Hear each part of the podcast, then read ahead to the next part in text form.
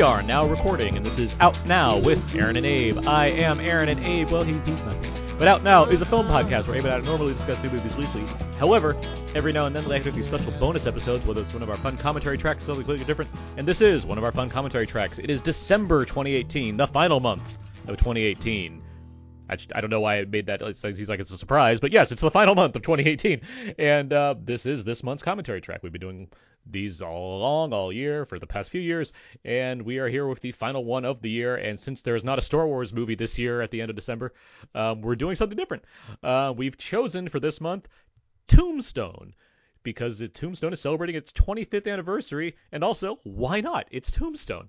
Um, so that's what we're doing. We're going to talk about Tombstone in this month's commentary. It should be a lot of fun. Joining me to do just that, we have from Why So Blue and the Cult Cinema Cavalcade podcast. He's here for the spelling contest. Is Brandon Peters. Hello. From Old Magic Gaming, the Nothing's On podcast, and the eight and the Walking Dead TV podcast, he has two guns, one for each of you. It's Jim Dietz. You ain't no Daisy. You ain't no Daisy at all. And joining us from the Go Flix Yourself podcast, you called down the thunder, and now we've got it. It's Ben Conowitz. Hey everybody, how's it going? I don't have a tombstone reference handy. well, it's going well. How are you guys doing tonight? Terrific. Fantastic. Height of the holiday season. I, I, I would hope so. But uh, yeah. Because yeah, the Doc holiday season, right? Oh! Right. Oh, happy Bam. Doc Holiday. Oh, Brandon is our Huckleberry. So let's get this thing going. Um, for those of you that don't know how this works, basically the four of us are all going to talk about Tombstone while it's playing. Each of us separately have the movie paused. Currently at 10 seconds in. Uh, I'm eventually going to count down from three, and on the sound of go, uh, we're going to press, press play and just talk about the movie. Uh, while it's on mute, obviously. If you plan to watch the movie with us talking over it, good on you, because hey, you're like having fun, interacting and whatnot, and you can do just that. If you're just listening because hey, I want to listen to this episode about Tombstone, you don't have to do anything. You just have to sit there and be like, I'm just gonna keep listening, and you're set. Uh, so yeah, with all that, that that's really all there is to it. So we're just gonna get this thing going. You guys ready? Oh yeah. Yep. Draw. all right, three, two, one, go. All right. I know you were talking about Hollywood Pictures releases earlier. Mhm. What uh what you said Grosse Pointe Blank? Grosse Pointe Blank is, is one of them, which is one of my favorite movies of all time. um, yeah, there's a lot of like, I guess uh, what Arachnophobia I think was like the first like one of the first Hmm. Hollywood production. Oh, the syn- yeah, it's a synergy film too. I always forget that. Mm. Um, because it's not specifically. Is it specifically? Yeah, it's Disney's the parent company of this thing. hmm And yeah, you get a lot of um, like the um, kind of not sometimes R, sometimes PG-13, sometimes like you get just some of the outlier like di- like Disney produced films that aren't quite there. I guess all of Pauly Shore's films are apparently like Hollywood productions. I'm just saying this now. In the It's Army where the Now, money was made. Son-in-Law. The- you don't get Tombstone without Pauly Shore. But you got some prestige ones too, and some like Jerry Bruckheimer's. Like for every um, quiz show, you get like Crimson Tide. So it's like it, it, it Closed kind of gets in there. Um, the other, it's gone now. I'd like to see that label come back, going out in like 2007. What's the last? You want to know what the last uh, Hollywood picture movie is before we start talking about this movie we're Oh, watching? I do. Now with Yeah. that Yeah, tone, I now that do. you brought it up. David S. Goyer's The Invisible. Oh, I know, classic. oh, That's wow! They made it that long, huh? They made it that long, yeah. Anyway, uh, Charlton Heston's like narrating the opening of this movie right now. Is it Heston or is it Robert Mitchum? I think it's Robert Mitchum. Is it Robert Mitchum? Sorry. Ch- had- Yeah. uh, How Oh, Heston, did- Heston is in this Heston movie. appears later. My bad. Plays yeah. Henry Hooker. Yeah. He's, he's, Yeah. ju- he jumps in later on. Sorry. Yeah. This uh, before we get really down and dirty with this, this cast, man. hmm Back Holy then crap. and today, like retro, Yeah, even- retroactively, it's even bigger. Yeah. I mean, obviously you got Kurt Russell and Val Kilmer in one of their, in their star turns, but Sam Elliott, Bill Paxton, Powers Boothe, Michael Biehn, Charlton Heston. You got Michael Rooker in there, Tom Haden Church, Billy Dana Bob Delaney, Thornton. Billy Bob Thornton, Stephen Lang, uh, Jason Priestley, who was big at the time. Jason Priestley can't walk down the street without being talked about Co- Tombstone. I tell you, that's that's what. Listen to your friend Billy Zane. Billy Zane, right? Billy Zane is like the most handsome man in the West with like his full head of hair that I it's probably fake. Uh, I don't know. I never seem to know with Billy Zane. It's always over the place. But I mean, you also got like you know um, uh, John Corbett and Terry O'Quinn and like some some really good character actors filling in, and Frank Stallone is even in this movie. Yep. Yeah, he's just singing outside the uh, the old the old Yeah, yeah. restaurant as usual. He plays cards too, doesn't he? Yeah. yes, he does. Yes. It's just amazing. I mean, you, you look at this cast; it's like it's almost like the um, if you were playing the Kevin Bacon game, it'd be a great you know intersecting movie, kind of like Oh. The Outsiders Yeah, this is something. like, this and like Heat are key movies you could use in those games. Right, right, exactly. Let's talk about the Cowboys as they're introduced here with Powers Boothe. Ju- man. like, wearing all red, he got that big mustache, and he does that great Powers Boothe laugh like all throughout this movie. that ha ha ha, like it's And so he, he much got a he has a meme now from this movie, like or a, or a GIF that Oh, yeah. that constantly gets used. Yeah, well, bye that one. Yeah. Yeah. Yes. Oh, Yep. yeah. Well, bye. Bye. So I like I that the know. Cowboys are all, you know, they're they're got the red sash, which indicates that they are a cowboy, and, and like pitch perfect. The guy all in red is the leader, right? So that's just perfect. Yep. And there's Johnny Ringo, Michael Biehn, Black Hat. And they they show just, of course, how ruthless they are right here at the beginning to set the stage as the the classic villain. And it just they they really up the ante here in a little bit, but it's uh, right off the bat, you know, just murdering people at a wedding. You don't get worse than that, really. at, at a church. yeah. Yeah. But I mean, if, when the movie starts, you know that's what's going to go down when they show all the people getting the feast together and the wedding and everything. You know that you know something like this is going to happen. I want to rock that mustache so bad. You're not into the mustache where it's shaved down completely in the middle and there's just the little ends at the end, like this No, that's guy. right. That's, that's, Yeah, that's no, what he was that's what talking about, about. and no doubt. There's little Tommy Haden Church. We're, we're gonna talk about the various cowboys in this movie because they're all like different degrees of like horrible asshole. like, Yeah. Except Michael Rooker, who it's like it takes him this long to realize that he doesn't want to be a part of the Cowboys. like it's it's like he You know finally what? makes his turn. He's like, you know what, guys, Mary Poppins is out. Like that's that's what he says. A little too far. A little too far. But all of these guys are just like the worst. And like as bad as Curly Bill is and uh, Johnny Ringo, I think Stephen Lang is like the worst person in this movie. because he's like he's both ruthless but also a coward and it's just like god this guy's so terrible and he's not like he's not likable he's just this little He's whip not- yeah, he, he doesn't pull that off at all. Well, I mean, so it's a great acting job, but at the same time, you're like, I just, I, it boils my blood. I just don't like this guy. isn't it amazing how Stephen Lang has gone from being like these twerp characters like in here and like Manhunter to becoming like this like macho beef guy in these his later Right. career Yeah. I think this is like really. I love Michael Biehn in this movie. I mean, I really wish he had been bigger than he was. I mean, he's in really, he's in a few like huge key movies. I mean, obviously Terminator and Aliens and stuff, but Navy SEAls. yeah. But I mean, his his role as Ringo in this is just. I mean, you know, the the the educated killer. You know what I mean? He's Yeah. talking. He ends up talking Latin to Doc Holliday later. He he knows Spanish better than their translator. You know. It's Just I- a yeah. really, really cool, heavy uh, role for him. Very out of cap, out of type, you know. I mean it's this and like I mean it's a little earlier but like the abyss where he's just like suddenly he's just playing like crazy guys like that becomes like becomes like Yeah. his stick for like a lot of movies. It's like either What's that that? or just like authority figures. Like yeah, he never like even though he's like a hero in like Terminator, he never really broke out into something like much bigger. No, Yeah. he never. Yeah, he had. I always thought he should have been a much bigger star than he was. Oh, he should. Have. I mean, he had the launch pad for it, and it just never, never took off. Well, I think he also. I mean, I can't say you know what he's chosen to do, but he like it seems like he just became like character actor very quickly, even though he has like leading man type looks like in presence. He just kind of like jumped right into being like, I'll just be a supporting player or whatnot. I mean, if you can hold your own, uh, being a heavy next to Powers Boothe, Yeah. that's some chops. Or I mean- Arnold for that matter too. yeah, or Arnold. Yeah, true that. True that.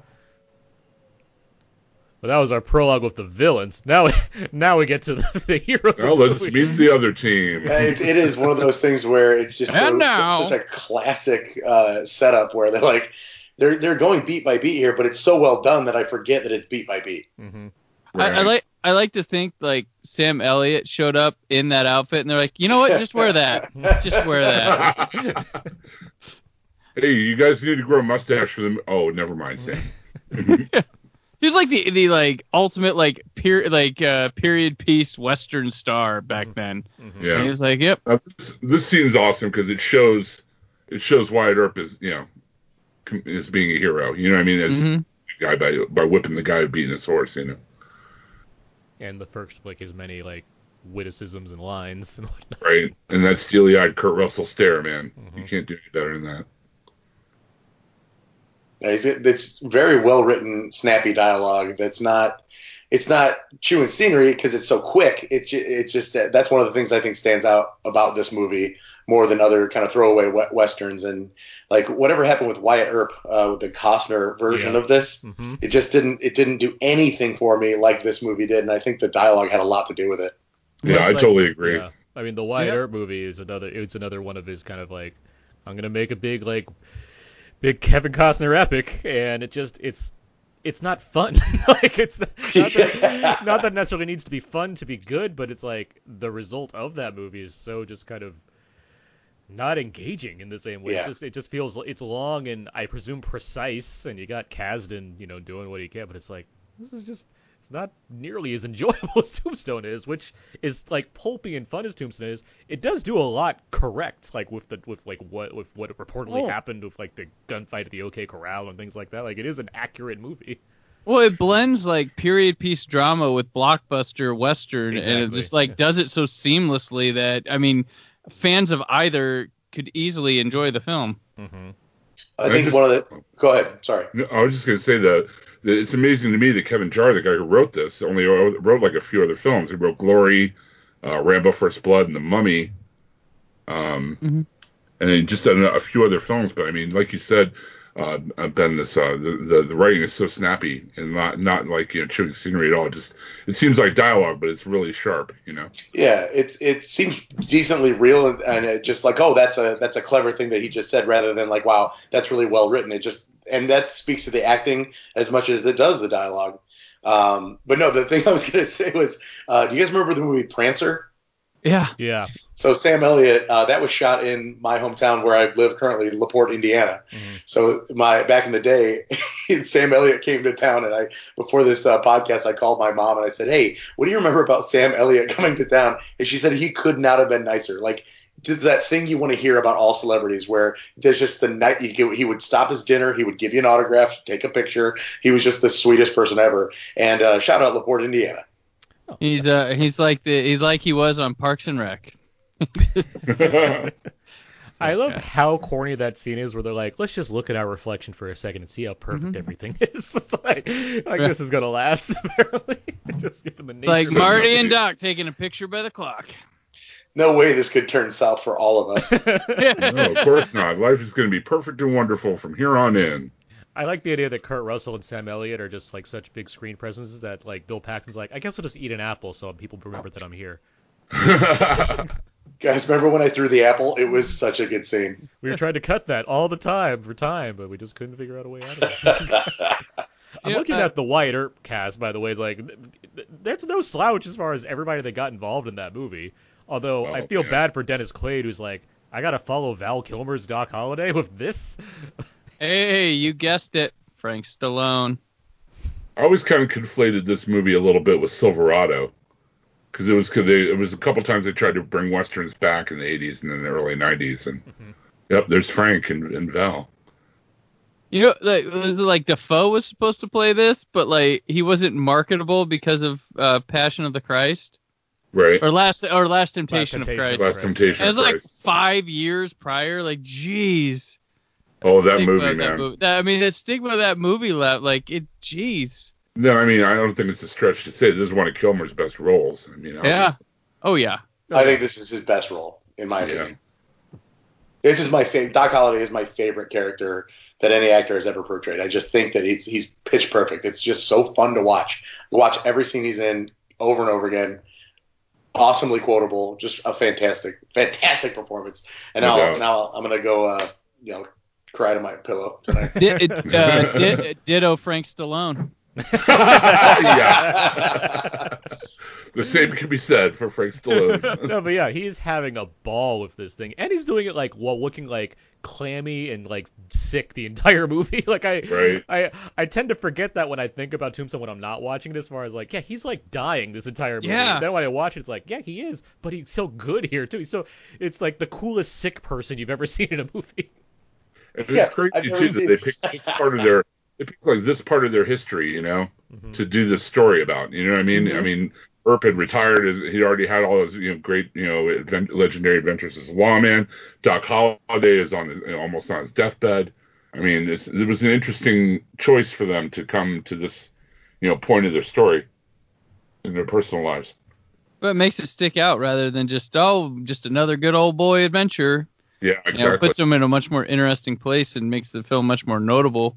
Which, And- speaking of notable though, Aaron, you had we had we had some issues on it, as notable as is finding people, right?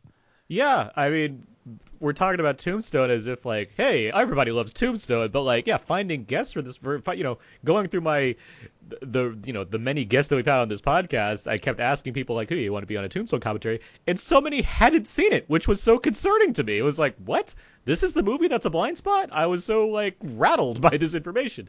So Yeah, so again, it's Ben uh, Conowitz. Uh, go flicks yourself. I was number 37 on the list. Thanks uh, for having me. I no, happy, really like I'm- Joanna Pacula in this role too. It's just like, you know, the ride or die Mhm. uh, you know, sidekick to, to Doc Holliday.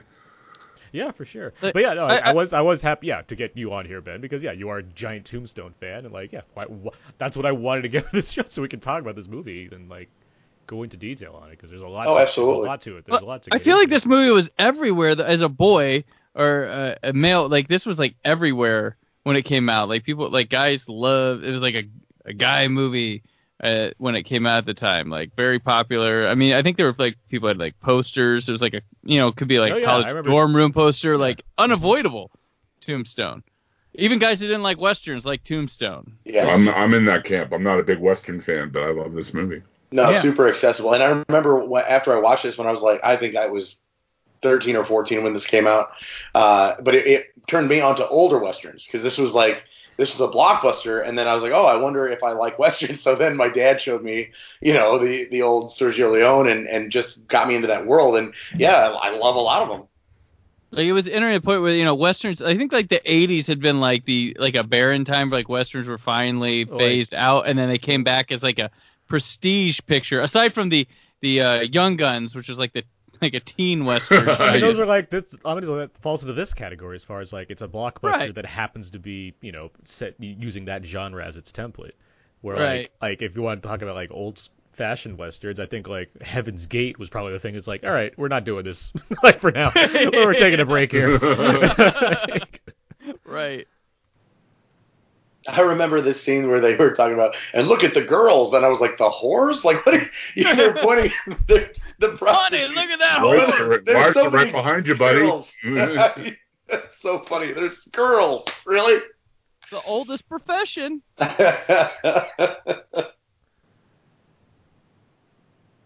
We're, we'll get into what I think is just an incredibly amount of incredible amount of stubbornness that goes on with most of these characters for this movie of how they can solve their problems. Because it's like there's so much like there's cowboys here and there's Wyatt Earp here and I understand it's based on history but it's like I mean at some point you just got to kind of move away from this. If you want to like keep some kind of peace it seems there's so much like ego involved in all these decisions that everybody's making.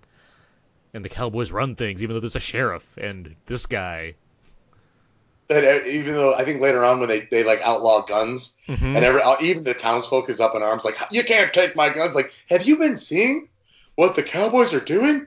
This is a bad idea.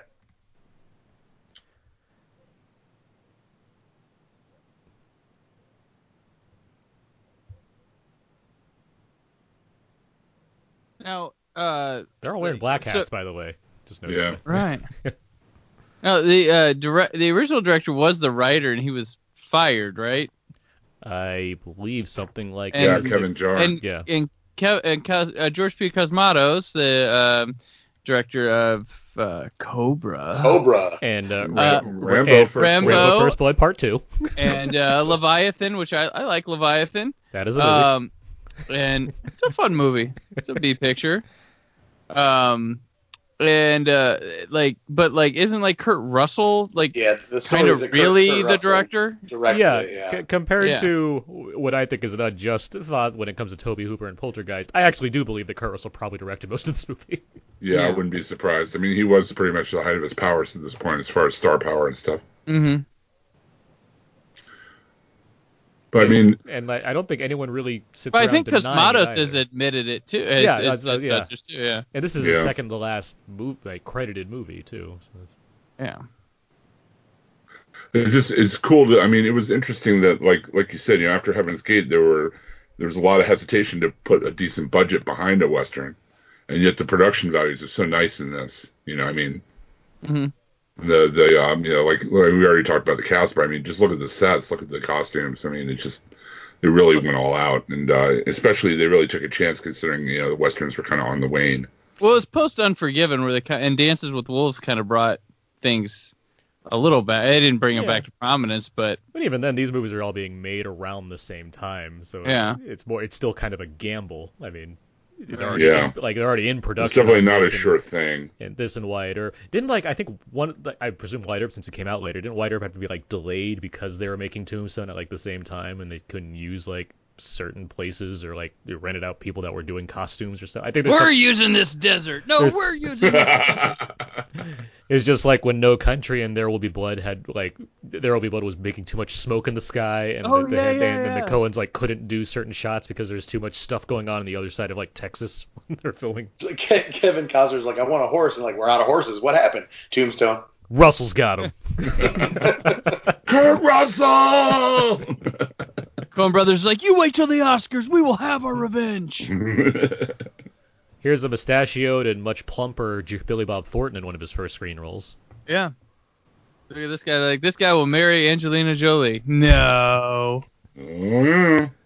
This is when he was more of like he was still like just like a writer and like not much Yeah. of an actor at this point. Like he wasn't Right. doing much acting. So this is like Sling Blade's a couple years off. uh huh. Yep.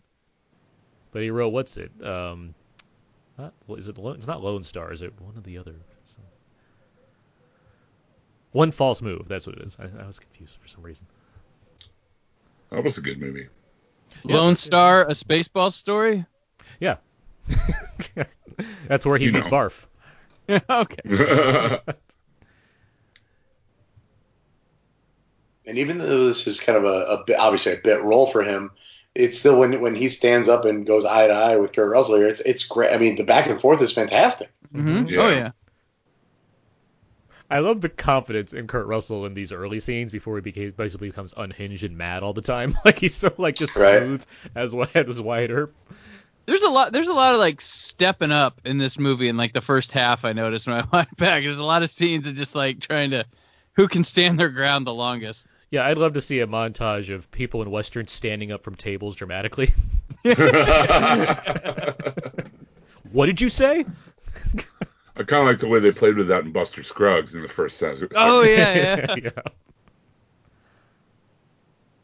He's just bitch slapping him like he doesn't even he doesn't even deserve a real punch. You know, hmm very cool.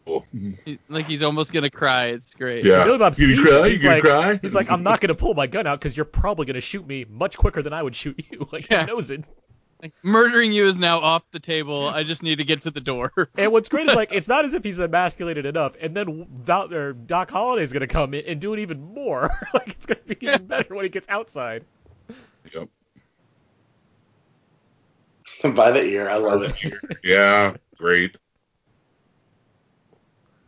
Well, But yeah, you were right. It's the mm-hmm. steely eyed look, man. He's got it.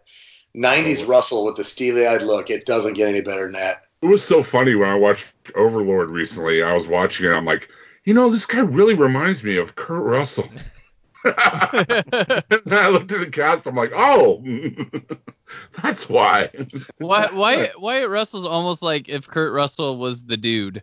Like that's pretty much Yeah, like in a lot of in a lot of his roles. There's a lot of bridges in this in that formula. Yeah. I, I like that Wyatt Russell though. I I, I No, he's good. I look Oh, forward he to seeing where great in things go. I love that movie. But he's but and it's like he's good there, but he's like with Lodge 49 and some other stuff. It's like Mhm. and like what everybody wants him. It's like he's got range. Like I like seeing the different that? things that he's been doing. I thought it was fantastic. Uh, what was the Aubrey Plaza movie where she plays that like social media stalker? Ingrid goes Oh, west. Yeah, yes, he was West. he was great in that because he's kind of like your typical Wyatt Russell, and then he takes a nice turn. Mhm. It's like, oh wow, he can. He really does have a good range. It's it's a deceptive range Wait, wait, too. wait. This right here, where They're all shaking hands, all- having fun, where he's holding a rifle on it. And, yeah, and Doc Holliday says, "I forgot you were there." yeah, that's the best. Oh, oh, I'm sorry. I forgot you were there. you you may go. and he says and he says thank you. Like it's So good.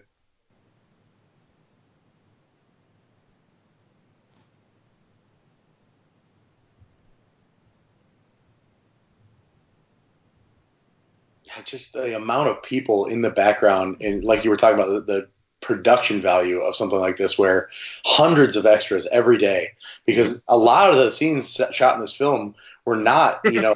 Uh, you know, up and close. They did a lot of a lot of crowd scenes and a lot of bar scenes full of people. So that it just they spent uh, they spent the money and it's it shows for sure. Yeah, I mean, we're at a time obviously where there's not, you know, you can't just have CGI populating the Right. background, so you just have to build a whole town and have a whole bunch of people and everything here. And yeah, it shows. Like I would there's a if there's a lack of perhaps grittiness that you would see in obviously like spaghetti westerns and something like that, it, it's still, you know, for being a big studio production of a Hollywood western, like it works. Like it's a good, it's a good looking movie. It has For the sure. kind of the sheen on it that I don't think distracts. I think it just makes it feel more lived in. Yeah. I like the way Doc Holliday refuses to shake hands with Behan, and Behan's kind of the dandy compared to everyone else. It's- I, I like cool. that. I like how Wyatt Earp introduces Doc Holliday to him, and he's like, "Piss on you, Wyatt!" Like he's really pissed off that he's, he's daring to ma- make him be the center of attention to this guy.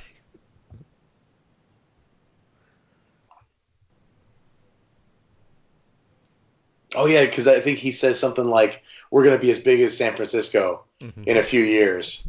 Uh, speaking of Tombstone, and then Doc Holliday's like, "Yeah, it's a real up and coming town here." Yeah. Creek Johnson. That's a fun. That's a fun name. Te- Is it the other guy, Texas Jack? Yeah, yeah. Uh, I think Texas Jack and Creek Johnson, maybe. Creek Johnson sounds like the straight to video guy if Batista turned you down. I'm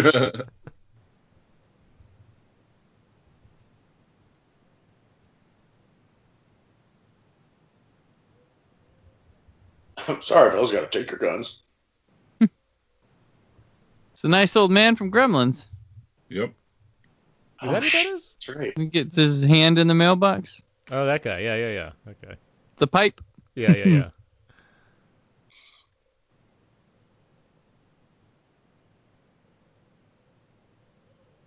Bill Paxton and Michael Biehn in the movie. I think they're all like, yo, we get them Cameron boys in this movie.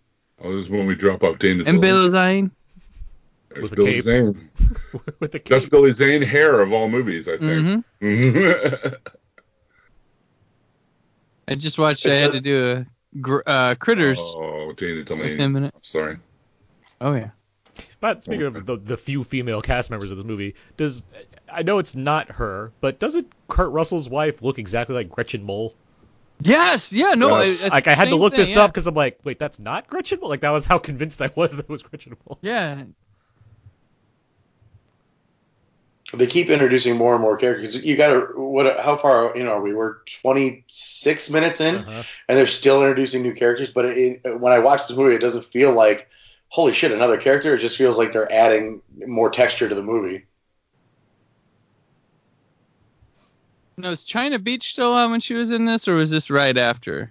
Um, I think it was about the same time. I'll, I'll look it up real quick. certainly like Hang on, I'm I'm in the middle of searching, but I, she was still on the screen. I didn't want to. Still my favorite Lois Lane. 91. So now it's over. Oh no, okay, she was uh, okay. She was a couple years off of it.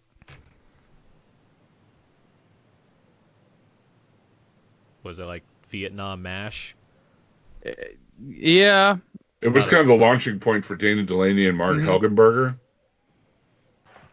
It was very popular. Yeah. This this is maybe one of my like favorite like stealth favorite scenes of the movie because it's like all of the main characters have assembled for some reason to watch a show like, and, they're, and they're acting as like the critics including the cowboys and the earps it's like okay i guess they're all just having a bunch of fun and and billy zane apparently is like the one that measures up to like what they what they want out of entertainment It's like a guy that doesn't flinch when you shoot at him. hmm exactly. and it's like that ever like the Cowboys of the things that they need to do in the town. They're like, guys, we're going to the show tonight, and it's like they're like proto version of the Gong Show apparently, where it's like, well, if we can't approve of them, we'll just shoot at them and see what happens. Take This that, is a- Chuck Is that Barris. Terry O'Quinn? yeah, Terry. oh O'Quinn's yeah, there. yep. Norman Rockefeller himself, or sorry, uh, what's his name? Um, Rocketeer. Um, John Locke. uh, what's what's it? Um, Howard Hughes. calling. Howard Hughes himself. Sorry. There you go. And Go back to a- Northern Exposure. Exactly. There's Northern Exposure, John Corbett. this is right during that show, I believe, right? This is before this. yeah. Yeah. I was a big fan of Northern. Exposure. My dad and I watched Northern Exposure back in the day. That was Heck yeah.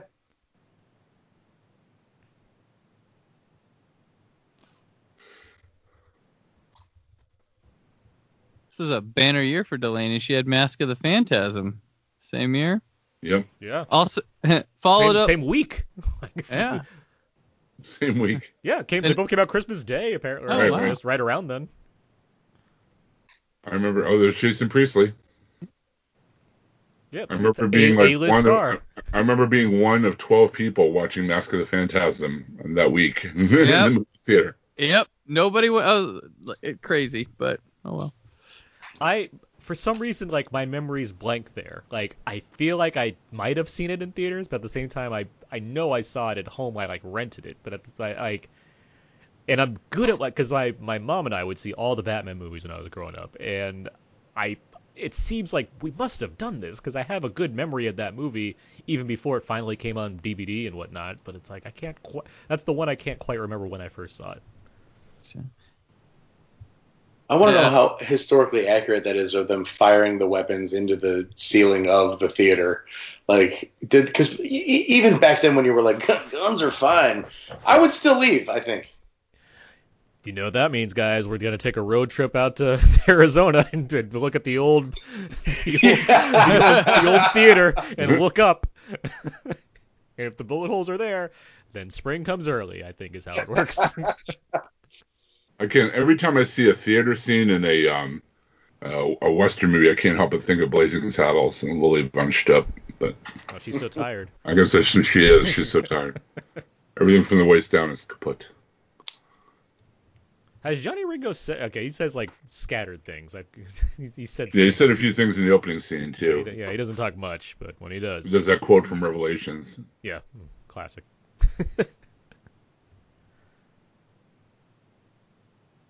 He's the existential cowboy. Yeah, of course. Every group has one. That was uh, uh, Kiefer Sutherland in Young Guns. He was the existential cowboy.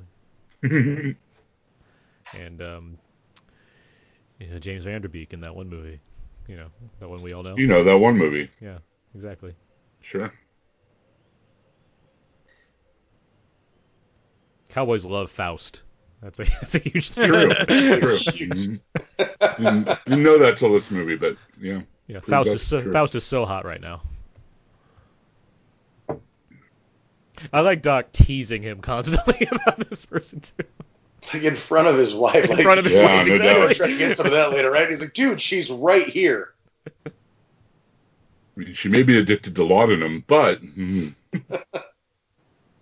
So let's go over the Earps plan right now. So Wyatt retired, and he like what sent for his brothers to come to this town so they can just like take up occupancy. well, he wants to be deal. Uh, he wants to be a dealer at that uh, hotel and make money. Well, that wasn't his In initial plan, right? That like I guess they just. He just says at the beginning, there's that great line in the beginning where he's like, you know, uh, rich man, you know, out here only, you know, gets regrets. He goes, well, I already got the regrets. I might as well have the money too, you know.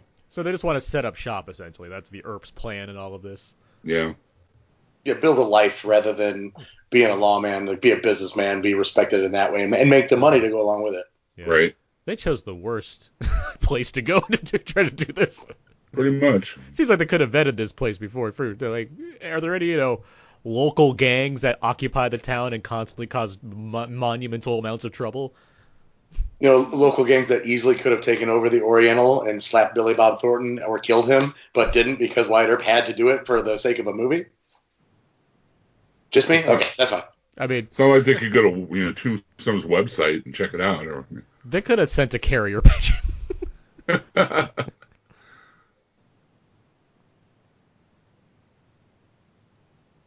yeah, she does look like Gretchen Mol. You're right. Like not just like passing resemblance. Like it just seems like exactly like I was so convinced. It's like I didn't know. I I forgot she was in this. And It's like no, no, not at all.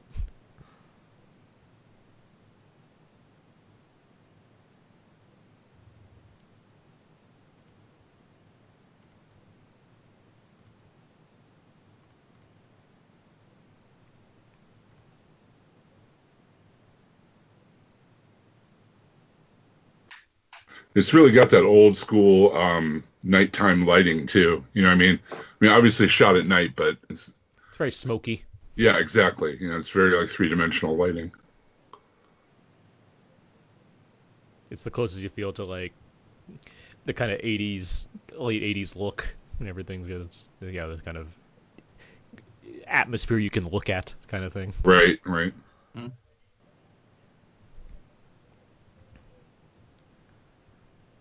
How do you play faro? Deeds, indeed. Regular old tycoons, you know. We need to bring You- that word back. You brought up a great point though, Aaron. That Val Kilmer is able to play this so well and look so good doing it while he's all sweaty and clammy in every scene. Yeah, like wasn't he nominated for like an MTV Movie Award for like sexiest actor or something like that? It's like Something Wall, like that, like yeah. Wall being sick. like it's ridiculous. And you know what awards count, guys? It's the MTV Movie Awards. so- Oh yeah, it's the heaviest of awards I've heard. I get so nervous watching them.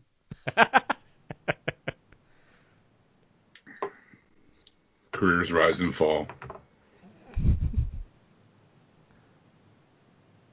I mean, look how look where it's taken Sophia Bush. the meteoric rise of Sophia Bush. So, Tombstone was like, it's not a hit, which is like it, it did okay. I mean, for its time, like 56 million domestic is what I'm looking at right now. Like I remember it, it didn't like it didn't screen for critics initially or something. Like it like, like it screened late because I know um I remember uh, Siskel and Ebert like they didn't review it like when it opened. They reviewed it like weeks later because of like Hmm. the word of mouth was so strong for the movie, and they gave it two thumbs up. And it's like I was wondering like if it had like a chance. I don't know why. It just feel it seems like it was like kind of dumped at Christmas for some reason. I guess presumably because like they never moved the Kevin Costner Wyatt Earp movie was coming out like months mm-hmm. later. They're like, who cares about this splashy western when you got this you know presumable prestige film from the director of Dances with Wolves. But obviously, you know, it's caught on. It's it has, you know, it's a cult favorite when it comes to westerns and everything. It was Well, a it's definitely- popular rental for sure. Yeah. Yeah, I was gonna say it's one of those movies like Shawshank or whatever that really like found its audience on home video. Yeah, the VHS Mhm. boom really uh, Yes. worked for Mhm. this movie's favor. And I'm Sure. sure, like, not so much anymore, but it was probably, I'm sure it was like a, you know, TBS, TNT kind of staple for many, many years as well. Oh, we yeah. know drama. Yeah, Characters are welcome, I'll tell you. Yeah. No, I, I did- when I was in college, even seven years after the movie came out, I still had the poster on my wall. When I, I thought it was cool, Mhm. I was like, "Oh, it's one of my favorite movies. I'm going to put the poster up," and I wasn't the only one. Oh, this is a great scene with uh, Doc Holliday meeting Johnny Ringo, and Oh yeah, Oh yeah. I think And- I hate him. And, and his constant teasing of everyone, but just, yeah. Look, that's Johnny Ringo. like, just saying it to his face. Shut up, Stephen Lang. Get out of this movie. The best the best part about this scene though is them like kind of uh, the doing the dozens in Latin. You know, he like says in Vino Veritas, and he says, you know, stick to what you're good at, and you know, this is like one of the few times my Catholic school upbringing served me well.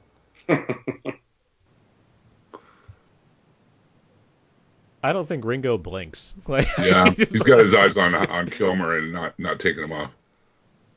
And I like that he knows how good Kill like Doc Holliday is, where it's like this guy is sweating and like looks like he's dying, yet he knows he's the toughest person in the room that he could flat he Mhm. has to match eyes with.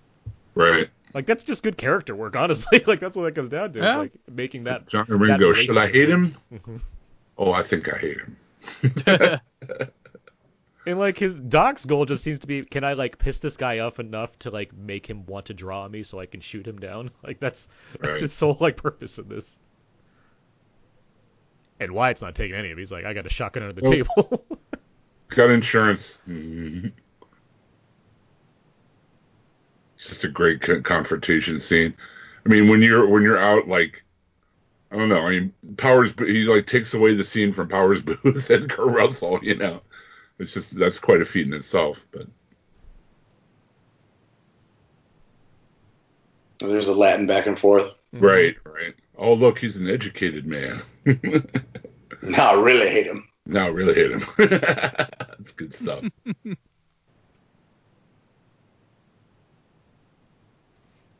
I'm afraid of his Latin.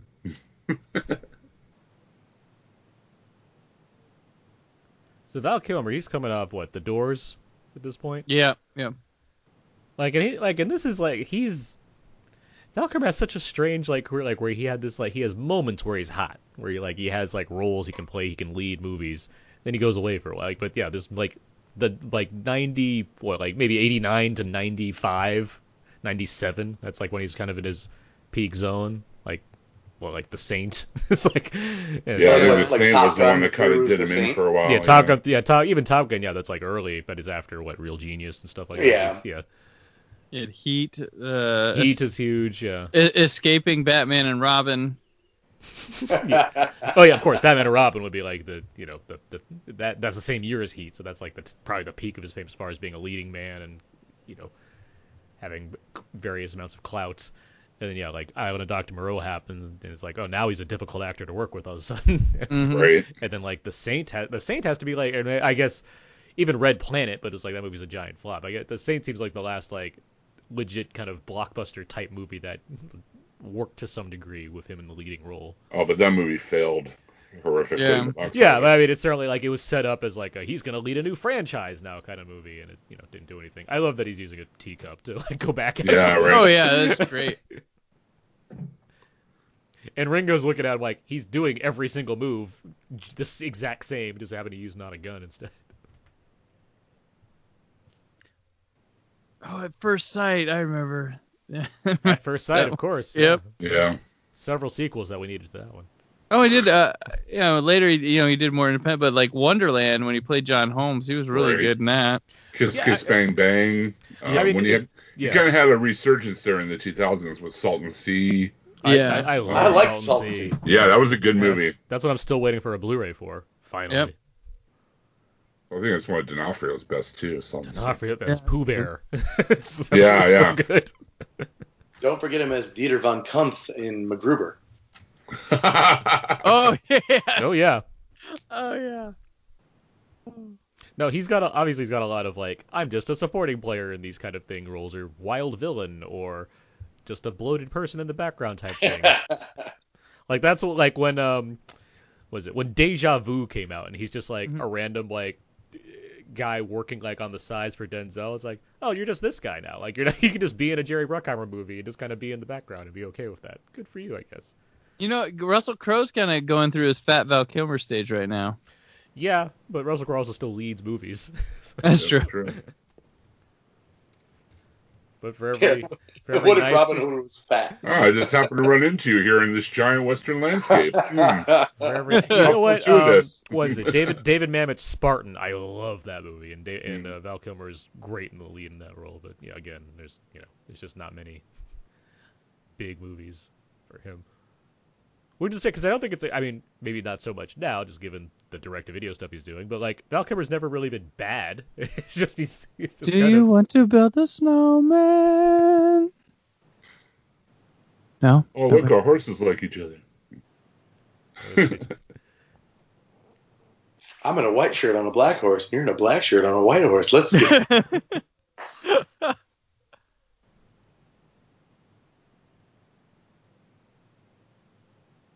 Clara my God. Clayton. That's his biggest John it! Wayne reading in the movie. Damn it!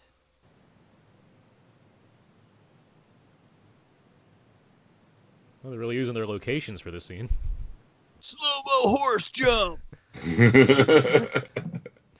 That was a Russell call, I'm sure. You know what would make this scene more romantic? Slow mo horses jumping over That's a right.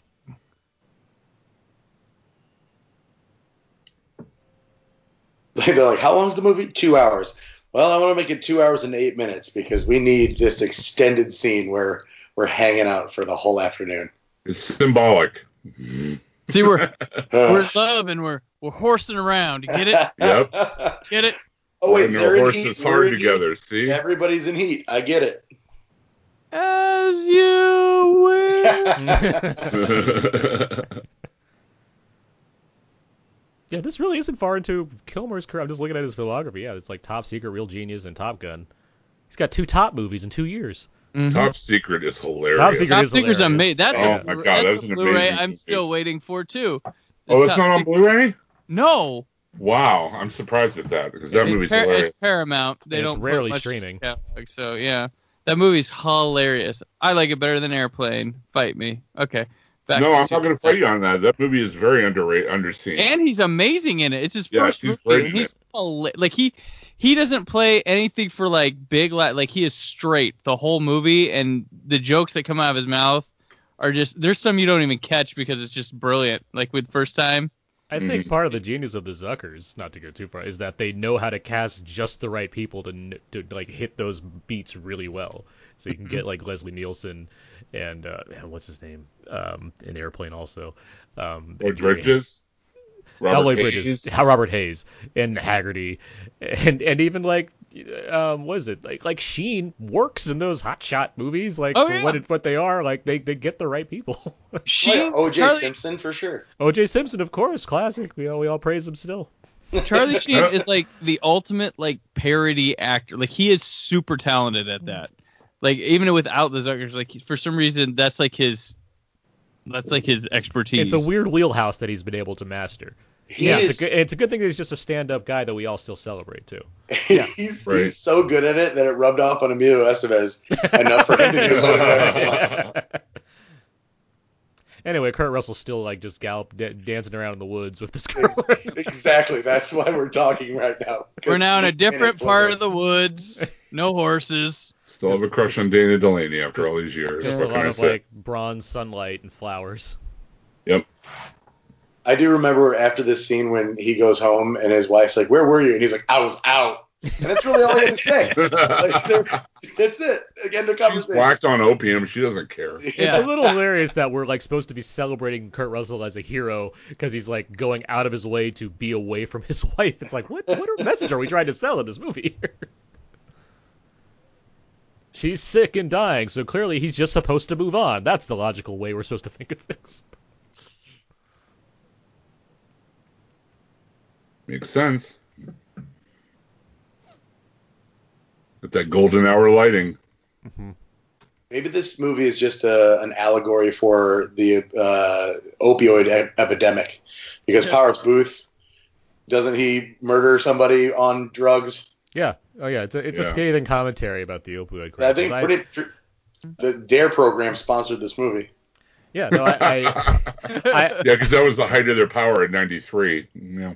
It was Drug Awareness Resistance Earp. Yeah, there you go. There you go. Yeah.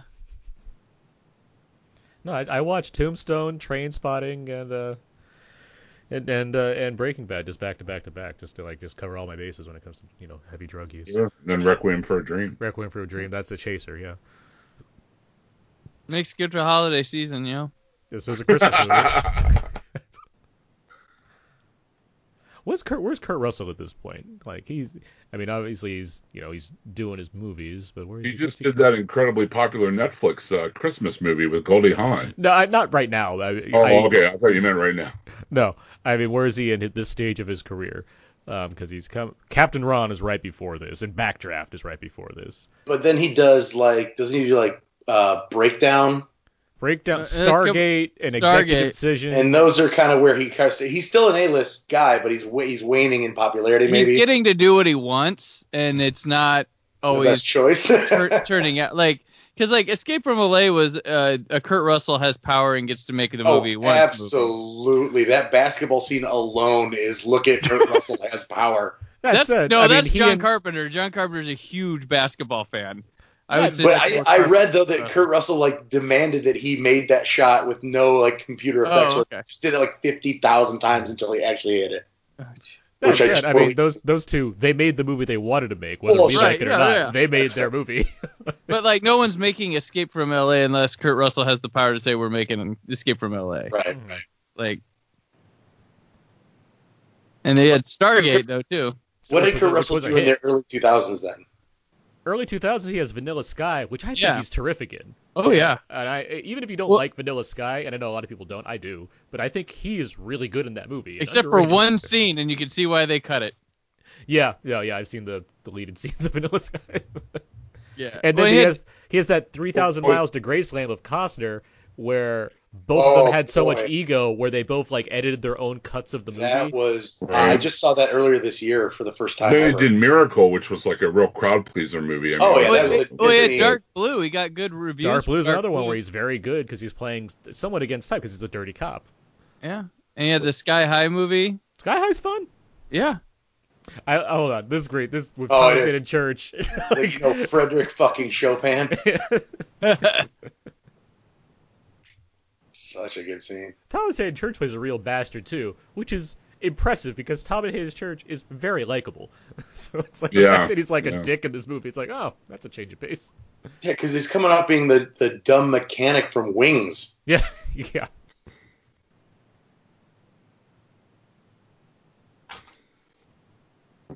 Thomas Haden Church is so likable that he like in he and Killer Joe is like this movie's so like dark and yet he like brightens things up because of his performance in that movie.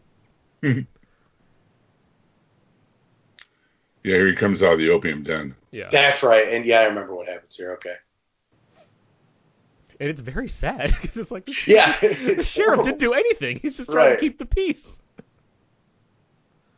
And you can see, yeah, I remember because he begrudgingly goes out. And he's like, well, I guess I got to go do something. Mm-hmm. Yeah, because this is what opium's like. Yeah, that's what uh, John. Oh, look at that, and then his Front face just changes.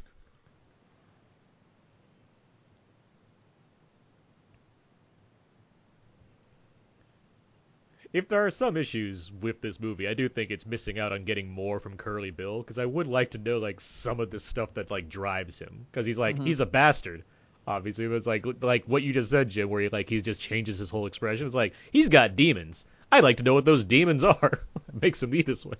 Man, I've been a huge Powers Boothe fan ever since the Jim Jones story. You know, I mean, Mhm. he's always been one of my favorite actors. He was a he was a he was a great Hans Gruber in uh, Sudden Death. Nice. Film, filmed here in Pittsburgh. Oh, I, I do. I am a, I'm a unabashed Sudden Death fan. When you have Van Damme versus a mascot, how can you beat that? Yeah. How The can you hate that movie? The latest um, Hans Gruber I've seen was Ray Stevenson in uh, uh, Final Score with um, Dave. I still haven't seen that. That's a fun. It's the best Die Hard movie of this year. I haven't seen it yet. Who was the Hans Gruber in uh, Skyscraper? um, a random like Norwegian actor, and it's not flavorful, flavorful, and it's very disappointing. Because like, why'd you Oh, make a Die so Hard? Why'd you make a Die Hard movie and then forget to have colorful villains?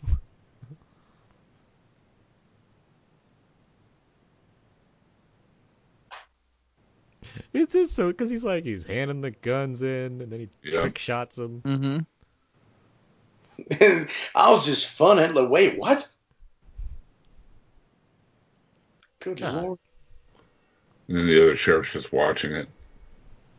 Nothing to see here. Listen, this is a dastardly Oh, place. We I don't want to get blood on my derby.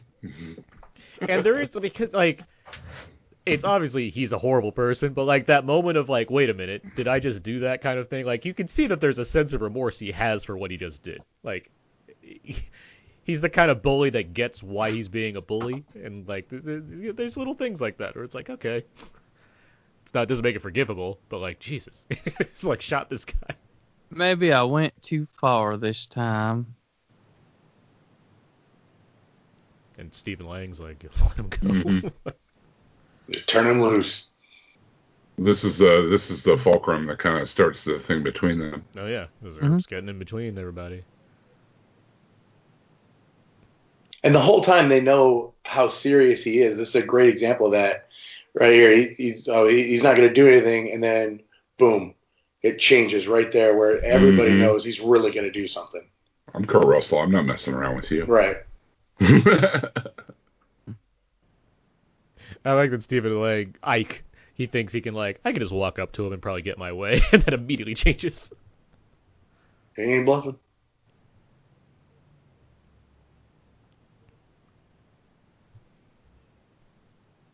The uh, some of the dialogue I remember from this, like when he's slapping Billy Bob Thornton around, and he tells him to pull out his pistol, but he says, you know, take out that smoke wagon. And I remember in, in this scene, he says, "I'll split your head like a canoe." So they're using, you know, the colloquial terms from back in the day. It's just really funny because I take it very seriously when I'm watching it. It doesn't take me out of the picture, but at the same time, like you know, I'll split your head into a canoe. That that doesn't hold up in our language these days. It's just really funny. Meanwhile, Doc Holliday's like, I got two guns, one for each of you. Classic line. it's the best. Classic line. Love it. Morgan's here to deal to do business. And I'm here too. I'm Bill Paxton. Virgil. Yep. Does anybody have an apple I can throw?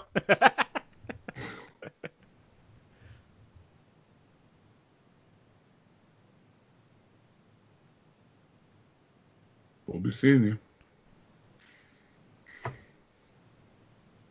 Yeah, Kurt Russell's built himself up pretty well at this point. Like he's got these kind of like a mix of genre things and like some prestige, like things like Silkwood in the '80s to kind of get him up there. Then he's got some Right. hits. When once he gets with like Goldie for Overboard, which I believe is like a hit.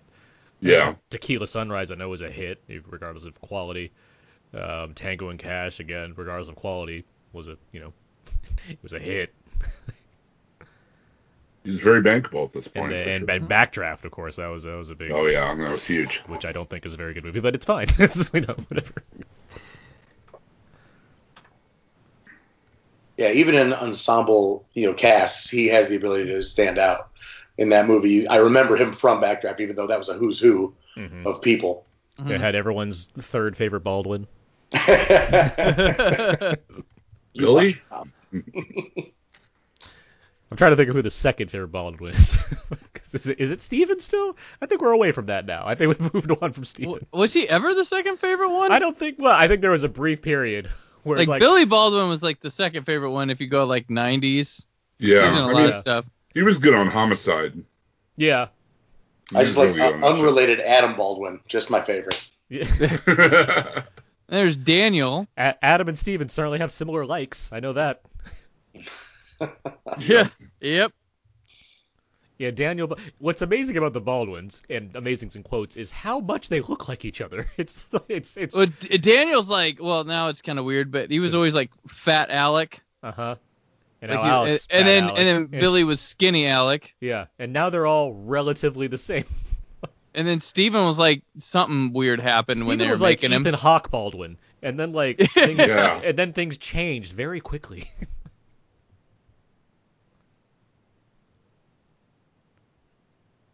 But there was like a brief midpoint in the '90s where like Stephen Baldwin suddenly became like he could be fun in Biodome and like Yeah, have- exactly. Right. Oh no, have, yeah, some- that was it. have like- something weird like threesome and like be like somewhat bankable. Then like he became Barney Rubble and everything went to hell. He was Yeah. very reality bites ish. He had yeah, a very that- exactly. He had that 90s Gen pause. X look. Yeah. yeah, exactly. He was the baby bro, you know. He was the Lance Bass of the Baldwins. Yeah. To to Daniel's Joey Fat one. Yes, yeah, there we go. there you go. Alec was the Baldwin boy Justin. band group. and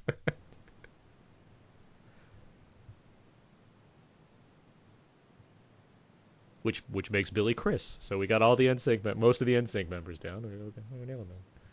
So there's the turn where, of course, Sam Elliott's character just decides I can't profit off of not being, you know, off these people's misery. Just Mhm. because we're retired doesn't mean we should stay retired. And you can tell from his sad mustache where he's like, "Oh, we got to make a turn now." Got to do things the right way. Hey, got a good sarsaparilla. Yeah, sarsaparilla. Ah. Time to tap tap the Rockies. Coors Light. The banquet. You have to curse so much.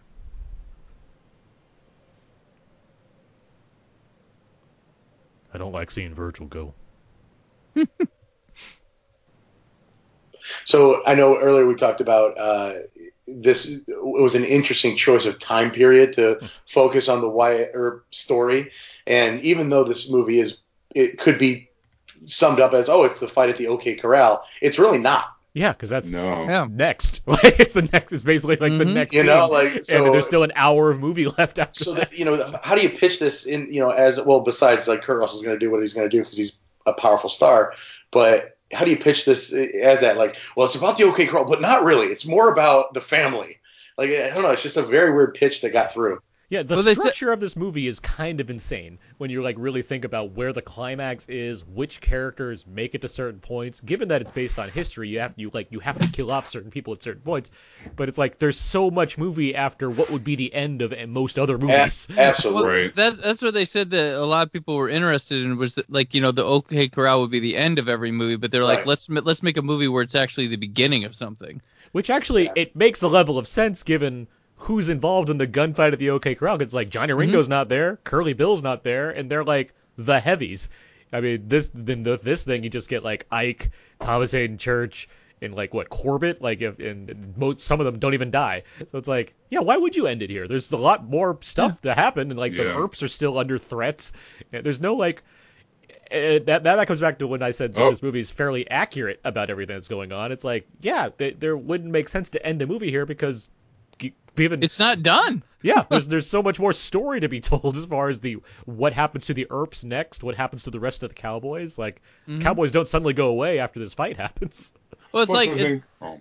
oh, no, I was just saying it's like making an Alamo movie where the Alamo stuff that we all clamor for is the first act, and then you you know continue after like the the repercussions of following it.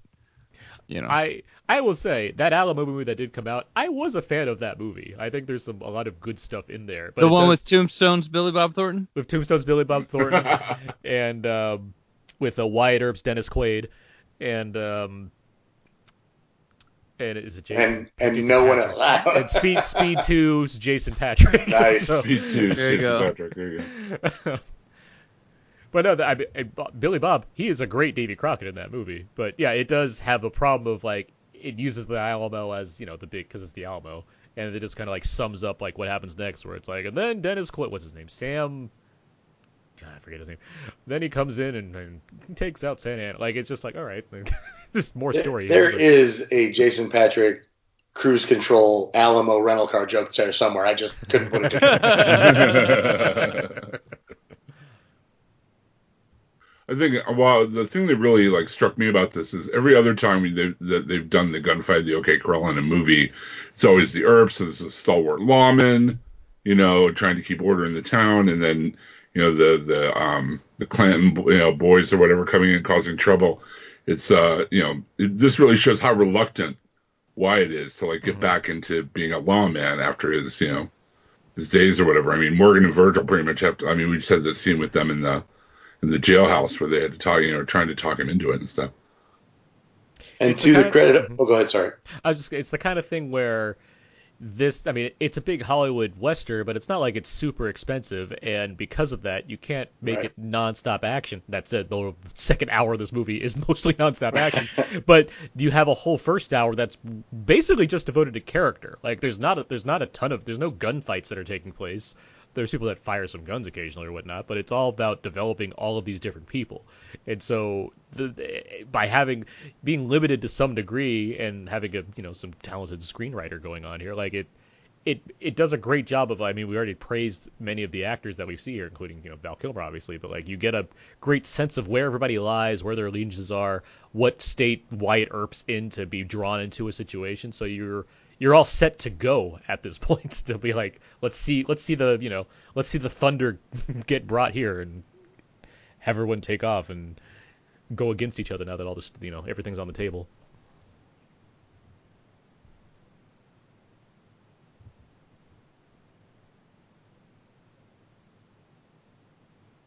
After all this tension, they're still like, let's play a game together.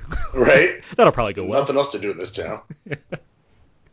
But I think that the historic accuracy part we were talking about earlier, where Mhm. uh, when I remember now when Wyatt and his brothers are talking, and like you know Virgil uh, and what's uh, Bill Paxton's name in the movie Morgan.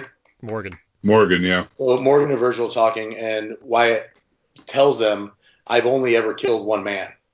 Yeah, I'll- and they that that part of this movie of him basically bluffing all the time because of his reputation and Mhm. getting away with it, and then it, telling them when he closes the door that it's true. He's only ever done that, you know, one time, and it changed him.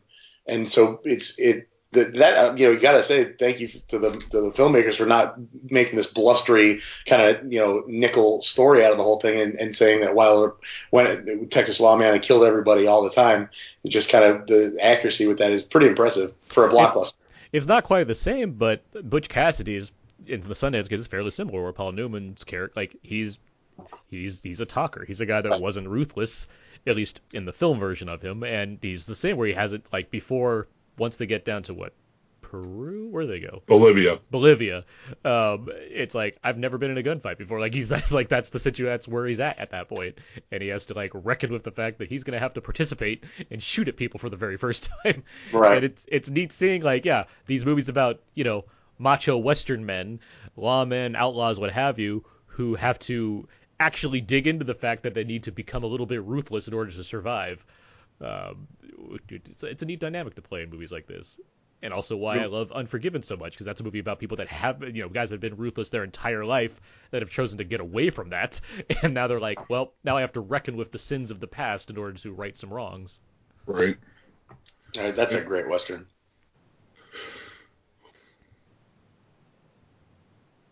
I think this, like Unforgiven, really does a good job of subverting a lot of those Western tropes. You know, I mean, Yeah. what other what other movie would have Doc Holliday passing out from tuberculosis on the ground? You know, mm-hmm. And they call they keep calling him uh, lunger, like that's the the slang uh, for a guy with tuberculosis, like the Yeah. right? per- pejorative term is lunger, which is just a disgusting term. Or they could be, it could be worse. They could be called Ike Clanton. what a We, we, we we talked over it, but I like when again Doc Holliday just like just wants to piss everyone off, and he he's telling us like maybe it's just not maybe poker's just not your game. I know. How about a How a spelling spelling bee?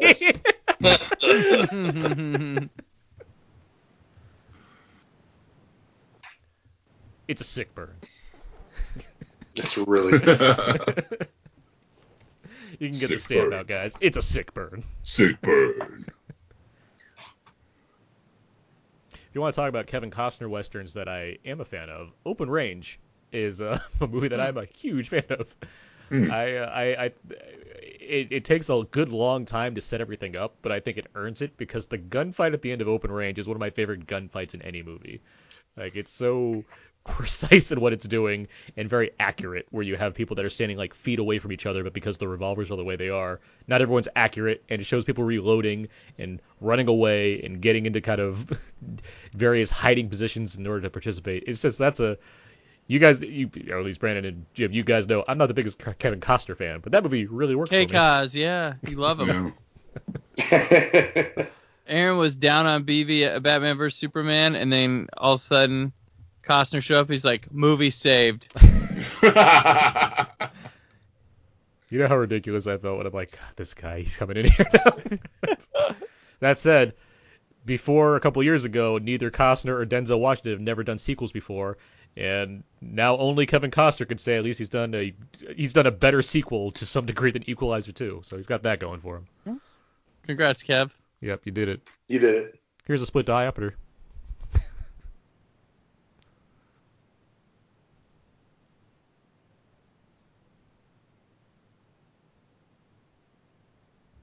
Kate, you're not wearing a bustle.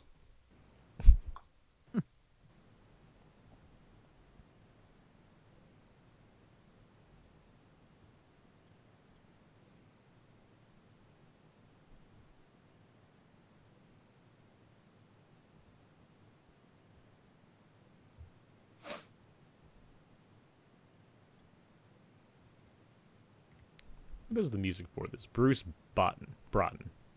What else has he done? He's an Oscar nominee. What for? I must find this. I don't know, but I wish Joanna Pac- Pacula did more movies. I always liked her.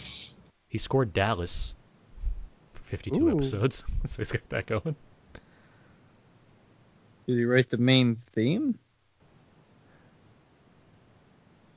I mean, he won an Emmy for outstanding music composition, so I doubt it. Tends to be Wait, so he's, so he's won an Oscar and an Emmy? He's an Oscar nominee. I'm trying to find what he was nominated for. Here we go. Here we go. Film Silverado. Oh, okay. He was nominated for Silverado. Hmm. so he's halfway to EGOT. hmm That's my new movie, Halfway to EGOT. Halfway to EGOT. it stars Lin Manuel Miranda. Yep. And Whoopi Goldberg. She's his mentor. Yep. You got to earn it, child.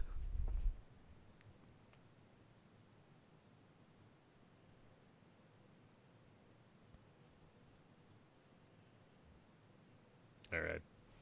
Things are getting heavy now. yep. He's checking his pocket watch, you know. Hmm.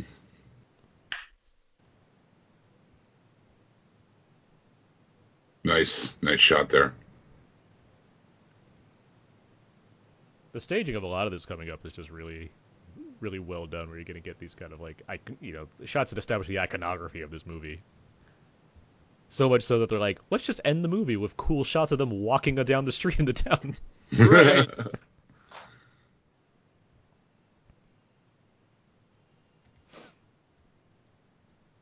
She's fine. sure. Just ask her; she'll tell you.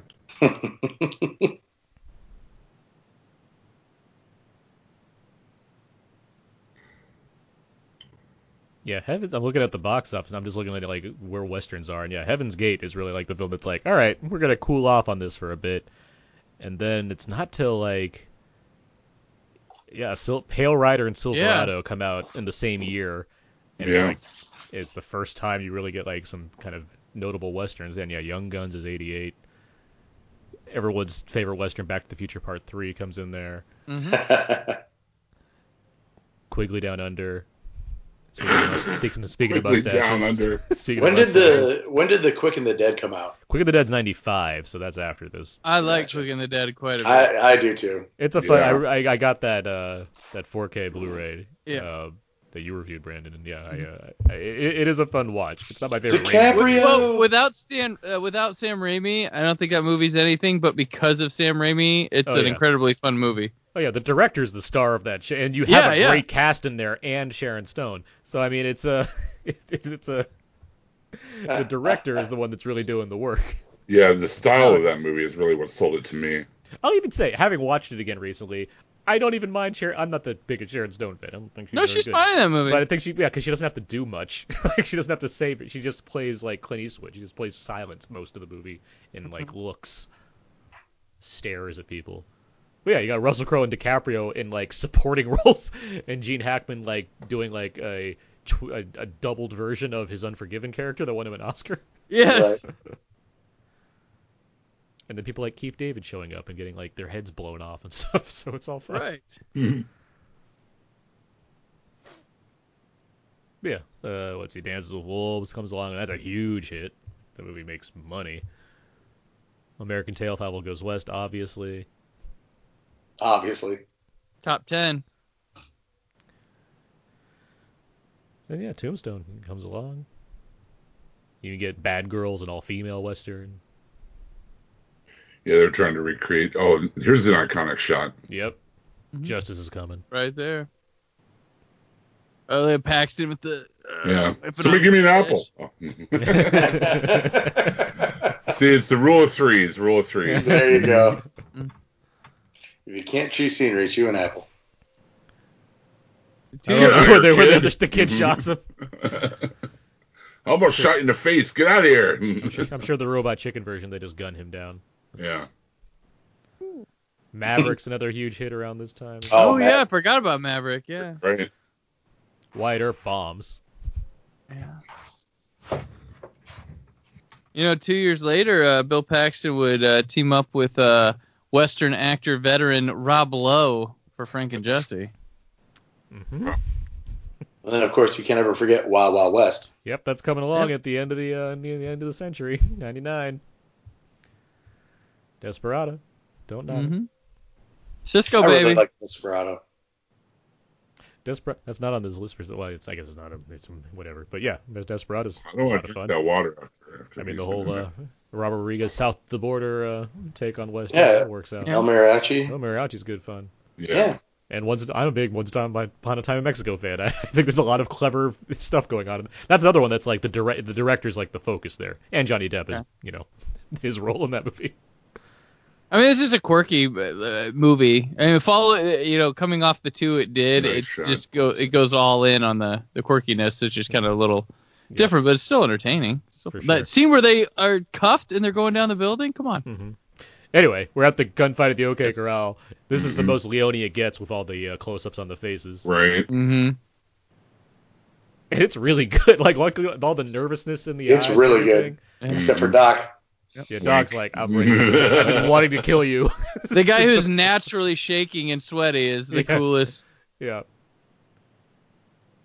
And it, I look how like close they are, but how difficult it is for them to get Right. each other. Like it's such a Mhm. neat aspect of like how this stuff works. Oh, this is great too. The shotgun up to get the horse up. Yeah. Mhm. It's a good, just a cool scene. Wow, you. Ike, of course, Ugh. and Morgan doesn't know what to do. You should just shoot him in the face. Yep. I'm sorry, it just solved so many problems. Dressed in my Sunday finest for a shootout. Oh. now Doc's Take- like, finally, here's my chance. hmm This is for sideways. Oh wait. I'm not drinking fucking Merlot. And Doc Holliday has a lot of bullets. Never noticed that before. hey, you reloaded. There Oh, was- okay. I didn't see There's- the reload. There was a cutaway. They were focused on somebody Okay. else. He was reloading. Hey Sandman, I didn't want to come to this either.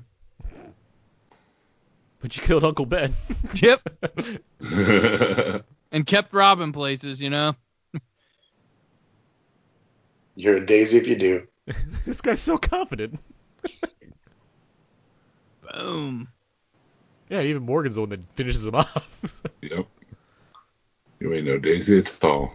You're a Daisy if you do. Like these lines.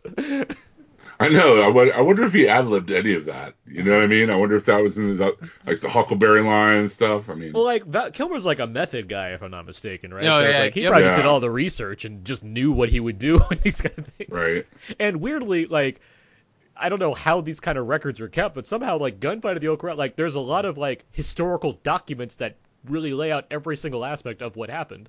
So it's like they had a lot to work with. Well, they I wonder, if that, I wonder if that was actual slang, though. You know what I mean? Like Huckleberry and Daisy and stuff. I, I mean, again, I'm sure it probably was, given all the kind of Yeah. Kilmer puts into I his mean, roles. the same kind of put downs at all different kind of slang throughout. you know, the theme is the same, but you know, the word changes. Was ben, ben, you mentioned it too. Like they, they are using like terms of the time Sure. that fit there. Yep. So it's like I have no reason Yep. to think that some of these other ones wouldn't. be Yeah, also. exactly. But yeah, like the the gunfight. Who's I mean, she? I'm that, that that's why there's so many movies about the gu- that use the gunfight at the OK Corral because it's like it, it's a well known thing that happened at this Sure. time. Mhm. Like even I have my the the Disney Vista series DVD set that has like a map of the like exact layout of the of the town at that point, like even, the steps that every character took and what have you. they even did a mock version on Star Trek, the original series. Yeah. Yep. Because why wouldn't they? Yeah, because that makes total sense. Which one's Texas Rangers? This movie made no money. Is that the James Van Der Beek one? Yep. I think Yeah. so. Or, no, it's the Ashton Kutcher one. Oh. Oh, Ooh. Ashton Kutcher, and the villain, of course, is uh, Dermot or Dylan McDermott. is it Dylan McDermott or Dermot Dylan It's Mulroney? Mulroney, Dylan, yeah, it's Dylan- yeah. it's Dylan McDermott. I love that sketch on SNL. Where are they both in it? Yeah, they're both in it. It's both Yeah. Vanderbeek and Ashton Kutcher. Wow. It's a Oh. it's a WB Fox lineup right here, guys. Van Der Beek. Hey, shout out to Dylan McDermott in that Clove Hitch Killer movie. He was great. But Got to see that. you're gonna mention him. American Outlaws with uh, Colin Farrell and Scott Caan. Scott Caan. Who can? Scott Caan. Scott can. Yeah. If my dad can, I can too. Yeah. I guess. I think he was at the uh, Scott Can Film Festival promoting uh, Hawaii Five O the other day. Too.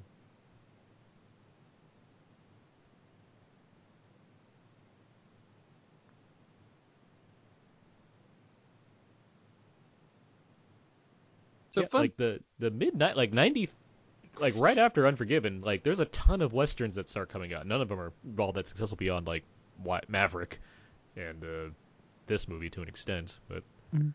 you get like a bunch all of a sudden that are just kind of popping in there. Not even including yeah some like uh, the the uh, mariachi films, Hmm. like Wagons East with John Candy and uh, Oh, Richard Oh, Lewis. yeah. Was that his last That was- film? Yeah, that was the fun. No, Canadian Bacon. Canadian his- Bacon. Is Oh, his last Canadian. Bacon. Right, Yeah. right. I mean, they're all like last right. They're all like yeah, they're all like right around. There. I think that was the last one like released when he was alive. yeah. That Similar to right. like um, Chris Farley with the, with the Almost Heroes. Yeah, that was Almost last- Heroes, yeah. Yeah. Almost They- Heroes and Dirty Work were his last. I think. Dirty Work was like his last, I think, yeah, released one. I like how whenever they walk down the street, they always walk like that. You know. Like, You got, when you got a hitch in your step from riding horses all your life. Oh, Jason Priestley's mad. Guys, I can't be with you anymore. Mommy said you play too rough. I gotta get a new prescription for my glasses. I'll see you back in the neighborhood. You know the zip code. You'll never be as cool as Luke Perry. You can't tell me that uh, Luke Perry never did a western. He must have, right? I'm I'm, I'm Oh, looking yeah, this up he- now as you yeah. said this. Isn't he in like eight seconds, which is kind of a Yep, western? that, it's a bullfighting or no Yeah. bull riding. Bull riding. Oh, now I want to see the Luke Perry bullfighting movie. oh. it's a remake of The Matador. he plays an ex- he plays an existential hitman on a down low. Oh yeah, uh, well at least in 2012 he did a TV movie called Goodnight for Justice: The Measure of a Man. The story of of John Man. Goodnight continues, which means he did it before. Yeah, Goodnight for Justice, the original. John Goodnight is the name of the character. Yeah, yep. Oh man, Well, I'm good sorry. morning. A good man was taken. He also did a movie called Hannah's Gold, but I think he just wears a cowboy hat in it. Mm. Yeah, eight seconds is like one of his first movies too. Yeah, that was like the that was Oh, supposed to be his the break. I was like, oh, Luke Perry's gonna get an Oscar. I think there was that kind of weird buzz, and then it came out, and then no one cared.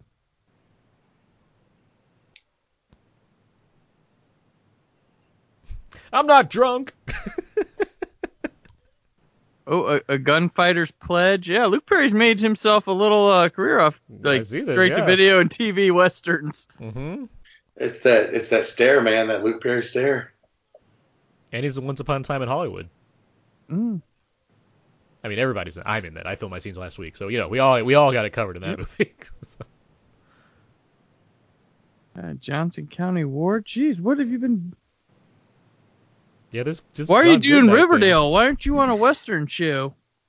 He's I mean, all right on River Riverdale I mean, he, it's a pop. It's a successful show, so he's yeah, Yeah. that show is Right. amazingly good for what it is. I stopped in the middle of season two.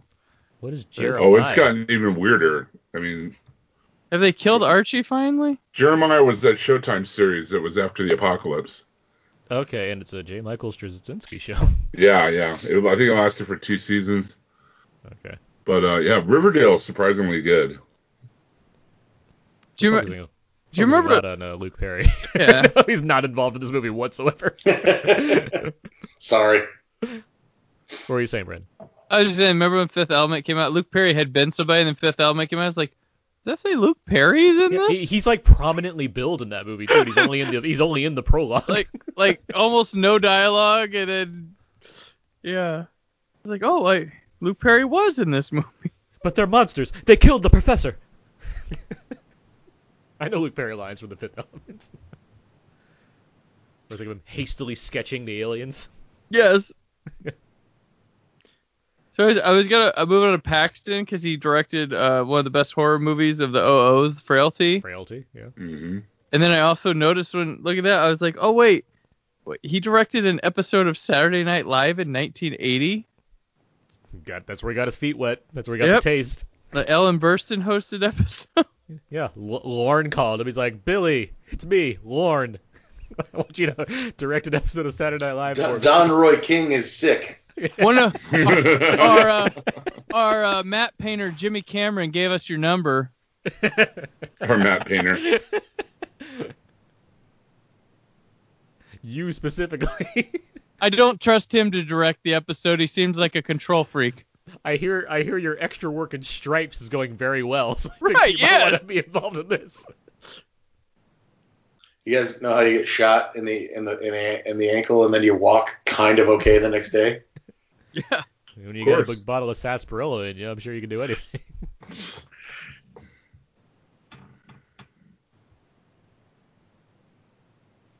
Where's Bill Paxton at this point? He's coming off what Predator 2 and One False Move, right? With uh Mhm.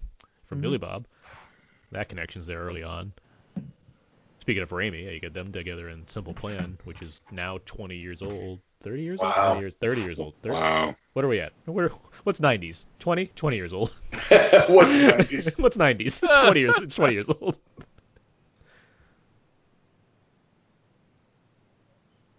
Well received cameo by Patches the dog. My favorite part in movies like this is that dog. They probably don't even mention whatever the character's name is, but they'll still give him a different name than his actual name. Right. They'll say like Patches played by Ruffles, and you're like, they never even said the damn dog's name. Yeah, but that dog was in character the whole time. the dog's a method actor. He needs to know. Yeah, they gave his him, they gave, they gave him pages to work with and everything. It's Patches. You know? Patches, yeah. This is like a turning point for Paxton because yeah, he's he's been like a utility player for a lot of movies, like in the background. I mean, Obviously he's- me- yeah, he- obviously, me- obviously memorable. You know, Aliens, Near Dark, what have you. His his, str- his career's like pretty constant, just stream. Like he has no lulls. He's always in something notable. Well, Twister was probably Oh, Twister is huge. biggest. Yeah. one. Yeah. That's. It's like- right? It's back to back. It's it's Apollo 13 and Twister, where it's like he's like he's he's the lead in Twister, and he's you know he's next to Tom Hanks in Mhm. Apollo 13, so it's like Yeah. these are they're huge ro- huge roles for him.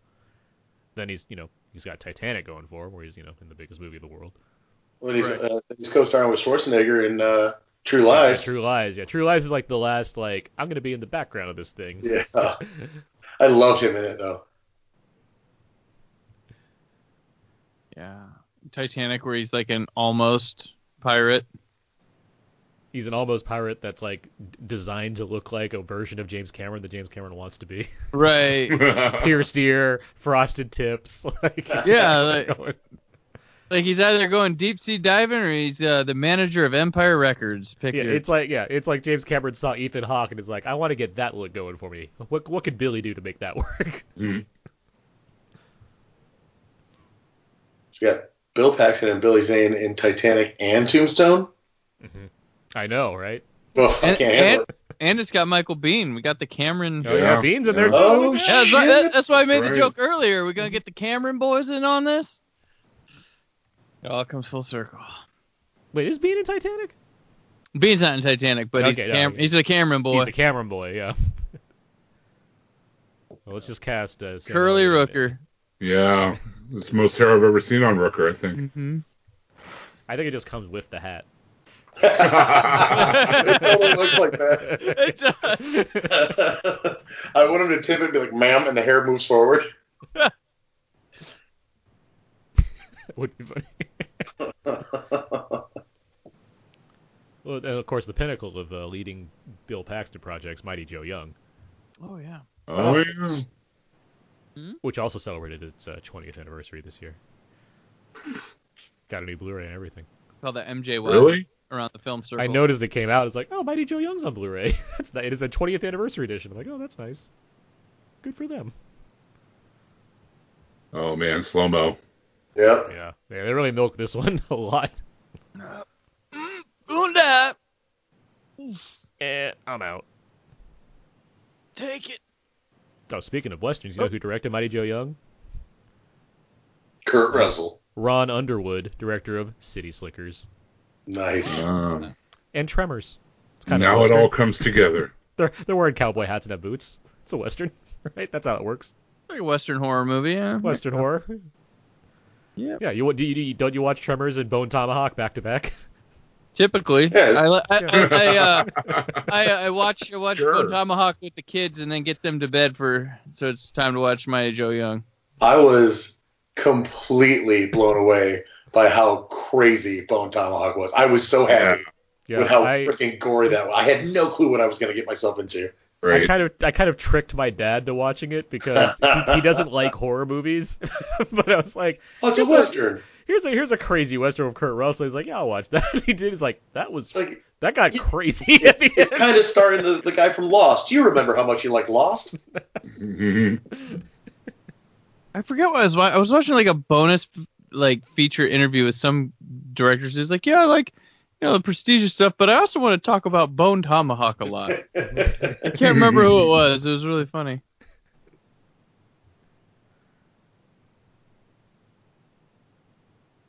and now, um, what's that director's name? Is it Craig something or what is it? Um, ah, it's gonna bug me. Bone Tomahawk. Yeah, Bone Tomahawk.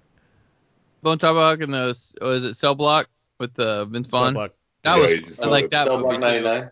Yes. I like that movie a lot That too. was a lot of fun. You know, uh, uh, what's the? I don't remember. Craig Zahler. Sorry, Craig Zahler. Yeah, there you go. Okay. Yeah. I Is it- Craig? Yeah. Fassbender in Slow West. Yeah, I love Mhm. Slow West. Slow Mm-hmm. I West love that movie. Yeah. Slow West is re- that's and it's like it's only like eighty something minutes, so it's Yeah, an easy it's one to like just put one. on. yeah. Yep. And it's just got like it has him and Ben Mendelsohn in a ridiculous coat, and it's, it's just so much. It's such a fun like quirky western. It really is. Same with a little bit longer, but I was a big fan of the Sisters Brothers from this year. And it's got I a lot haven't Of, seen that yet. it, it's No, I got a haven't lot of seen that. it either. It's got a lot of that same energy as far as like watching Joaquin Phoenix and and uh, John C. Reilly just kind of be fools, but very good with guns. so, So And, mm-hmm. here's another here's another turn, right? Like Yeah. where he's just now he's going to become unhinged revenge. Yeah. Herp. yeah, I mean, he's drenched in his brother's brother's blood. great use of rain here. Notice his wife doesn't come out to comfort him. You know, I was thinking the Universal Studio tour one time, and they told me that in scenes like this, the rain is actually much bigger because on camera you can't see real rain. There's a little tip for you guys. wow, thanks, thanks for the inside scoop. yeah. Just you know, Is that also? You should put that in on IMDb. uh, you should thank Shelly, my amazing tour bus operator. I've been abandoned by both my female leads. What am I gonna do? we kind of abandoned this as we are talking about it, but Kurt Russell, in his later, you know, now, he has kind of cultivated this sort of Western persona more and more. I mean, between Yeah, Bone Tomahawk and Hateful Eight, where he's you know doing a lot of John Wayne, um, and even in like Death Proof, like he's he, like he's pu- he's put the Wayne Mhm. persona on a lot for Yeah. some of his some of these more recent roles, which isn't a bad thing. Like I like seeing him do these things. But, What you want for Christmas, Pilgrim?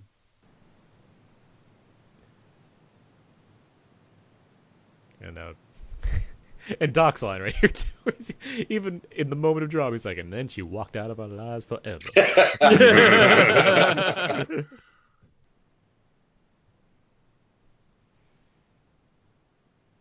hussy.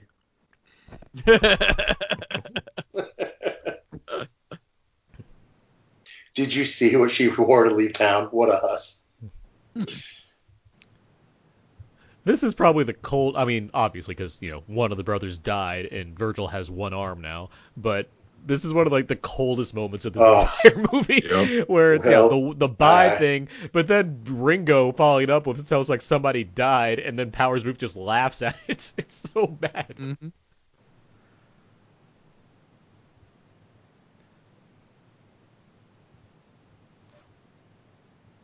A nice contrast to the scene where they came into town too. Yeah. Here's the here's here's your meme coming up. Well, bye.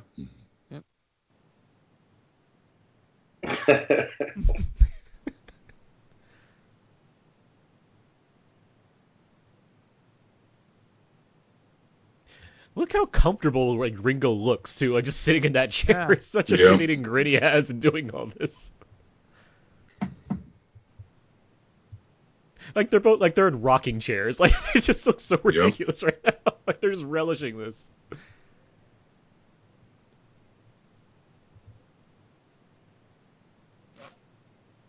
How do they have fresh fish in Tombstone, Arizona? The from Lake uh, Lake A pond? From a pond. What is it? Lake Havasu? Where's where, what's in Arizona? Lake Havasu's man-made. Yeah, man-made and filled with fish daily. Jim, jeez. In the 1860s, yeah.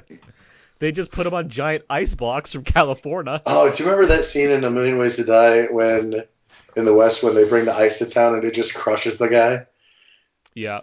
Oh, I don't know why I laughed so hard at that. It's just so stupid. I love There's- it. There's bits that I really like in that movie, and then there's others that just fall completely flat for me. But the, the stuff that works really does work. Oh, for it me. does for sure. Like I feel like the Orville is like a better version of what he's doing in that, where it's like he wants to take the genre seriously, and that's I think what the problem with West was, where it's like he clearly wants to make a really great western, but he's like having a tough time balancing like how to make the jokes work while making a serious western. Well, and he's also in, the, in that one. It's more of like, look at my knowledge, and it's Uh-huh. it's it's unnatural in a lot of times. But in the Orville, it's just kind of natural. Like I think he Oh, has a grasp on that more on the on the Star Trek stuff more than he does the Western. It, it would appear Uh, so. That said, it's a great looking movie. That was my problem. Yeah. Like, there's so much stuff that I want to like about it that it's annoying that it's not a better movie. Anyway, Ike Clan's gonna get like slapped down again right now. so- and they still don't kill him. No. It's just the weirdest. Yeah, just It is weird. Like this is the person they keep like cutting slack to. he's the worst. Great line. What the hell's Yeah. going with him?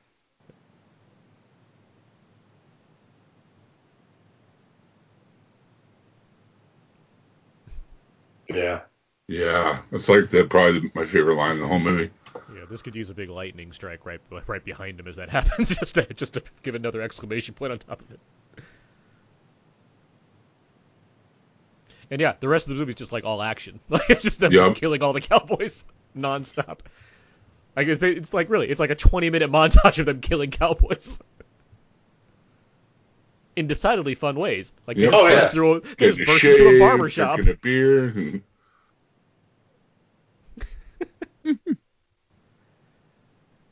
riding into a mirage and shooting at the Yep. camera. shooting and smoking while a guy's in bed with with the Hooters.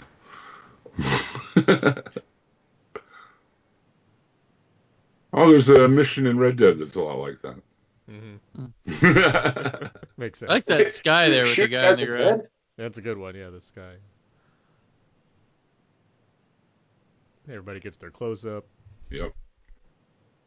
Oh, Oh, yeah. the That's a. That's a fun stunt. Fall backwards off your horse like that. That's dangerous. I'll- I like this one has like a wind up. It's like Oh yeah. everything's peaceful for a second. Look, look at this. Oh, we're all having a fun time. We're drinking some. Oh no, there's a gun. Oh, wait a minute. That's not my opium pipe. Hold on. See, like he shoots that guy's brains out. Why can't you kill Ike Clanton? We needed somebody to deliver that line to.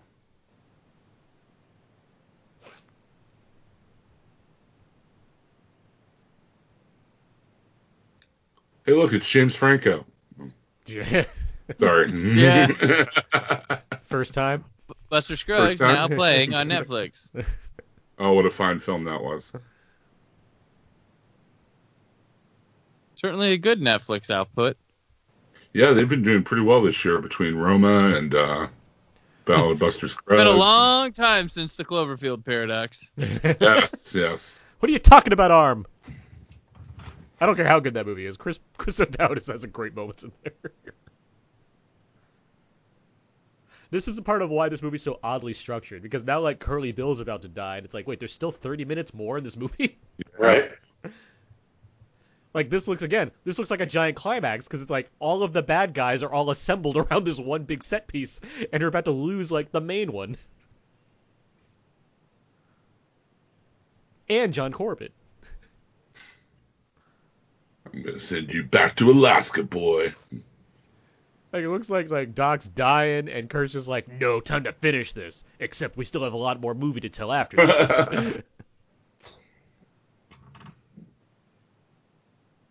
and I, I love that Curly Bill is like so, and he's in, he's just enchanted by the mystique this man's presenting right now. Like he's just walking out in the water to shoot us. That's amazing. I need to go and join him. Apparently. Yep. Maybe this was supposed to be the original ending, and they're like, nope, wait.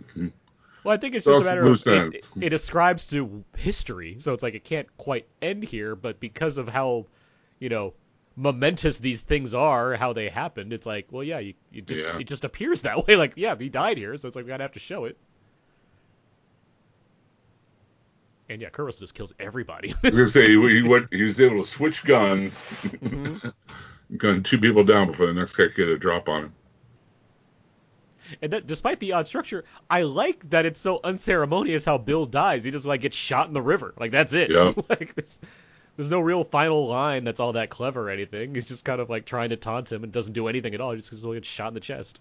It's like you ever seen anything like that? And then like, it's- I've, I've never heard of anything like that. Mm-hmm.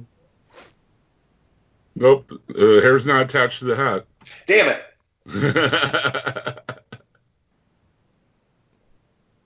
Maybe it's attachable. You know. I like that line. He's he's just over there walking on water. That's that's a, Yeah. none, none of good docism.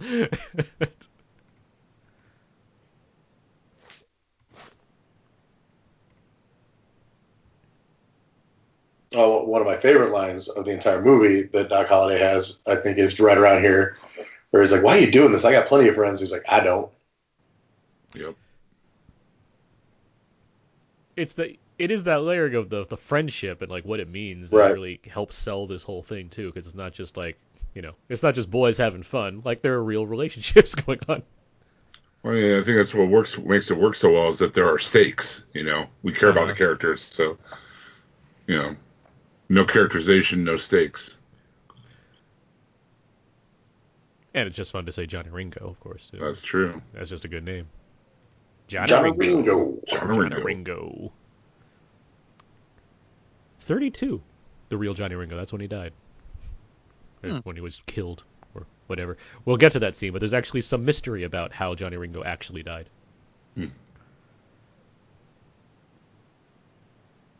Oh no, not Billy Zane. Billy Zane Oh no. No.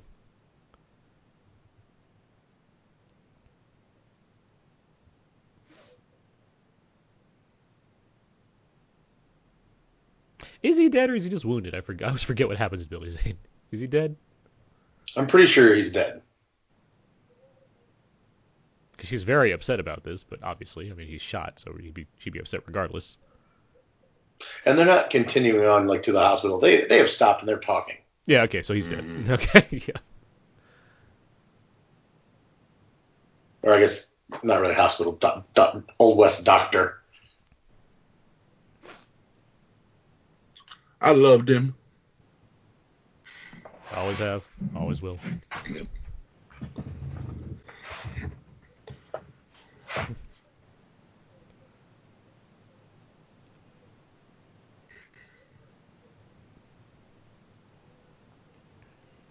I'm out of here.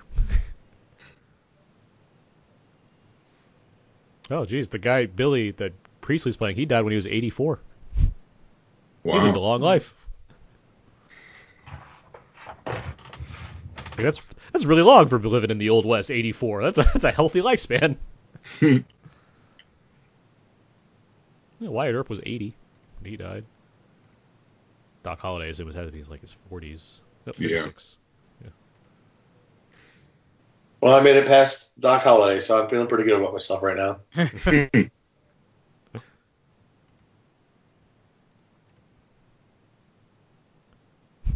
Powers Boothe was apparently only supposed to be 36, 37 in this movie. Whoa.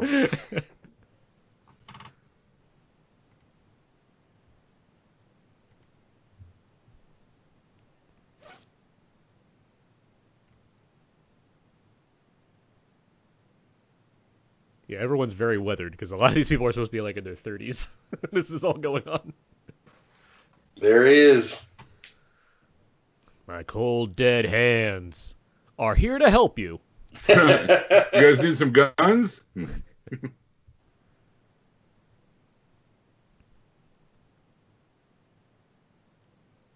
What's Chuck Heston's last like major movie? Because he still lived like well beyond this, but like to what Yeah. like two like 08, right? Yeah, 08. Bowling for Columbine?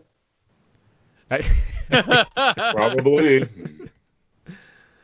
Like I guess like Planet of the Apes, so that's just like a cameo in the Burton one.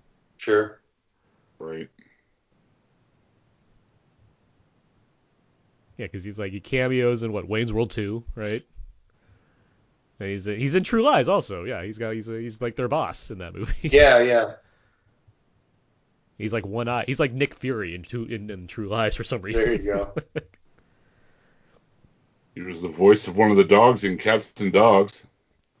I think that's kind of it for yeah, because after it's just like no, uh, every every uh, any given Sunday. it's just like narration stuff and like bit parts Yeah, here and there. Like what's like this seems like one of his more like substantial roles of like the last parts of his career. Right. For the life of me, I cannot find his filmography. Oh, there we go. Okay. He appeared on seaQuest soon after this. Hmm.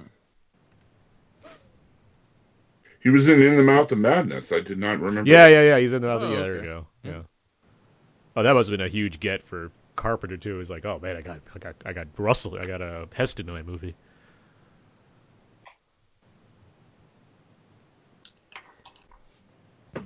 Yeah, most of this stuff is just like like uh, voice roles and little bit parts here and there. So, I guess uh, what Branagh's Hamlet, he's got a role in there. He's got a, a bigger part.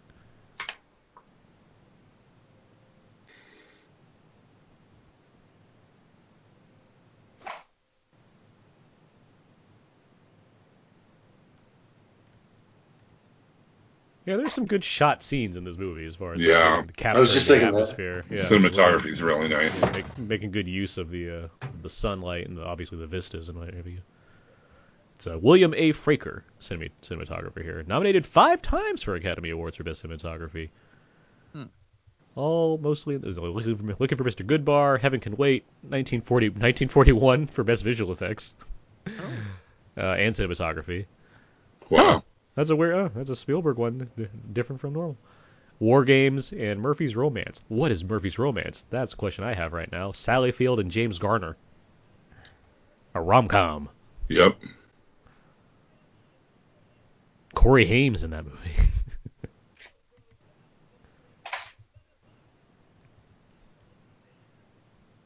Will not be there.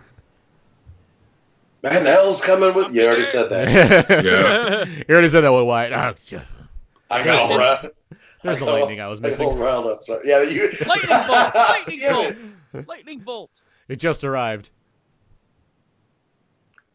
That's how they get their fresh fish, Jim. They have just that guy yelling instructions at people across the plains. Fair enough. I don't know if I trust any fresh, fresh fish in Tombstone in the, in the Wild West. Though. If you put it on pizza, Uh, Uh, I was avoiding Tombstone pizza jokes until this moment.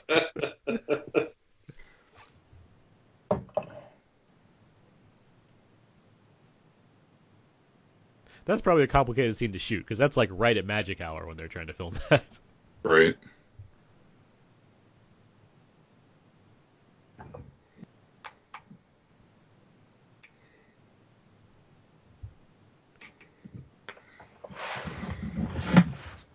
And yeah, as we get to the end of the Cowboys here, now we get a lot of good like mono y mono scenes between uh, Wyatt and uh, and Doc, which he because he, has his brothers with him for most of the movie, so now it's like it's just them two that kind of relate to each other, and it's you know it's neat to see the where this fr- where how far this friendship really goes, where you have a man who's dying in bed that's still willing to like take a fight for his friend.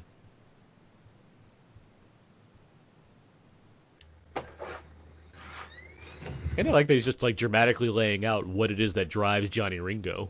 Given Mhm. He's such a you know a bastard that has has little to go on beyond. He has crazy eyes. He can speak Latin. Yeah, yeah. he's educated, but he has crazy eyes. and I, I don't know if you remember this, but uh, he shot a priest. Yeah. He was reminded of his school days when he was being taught Latin.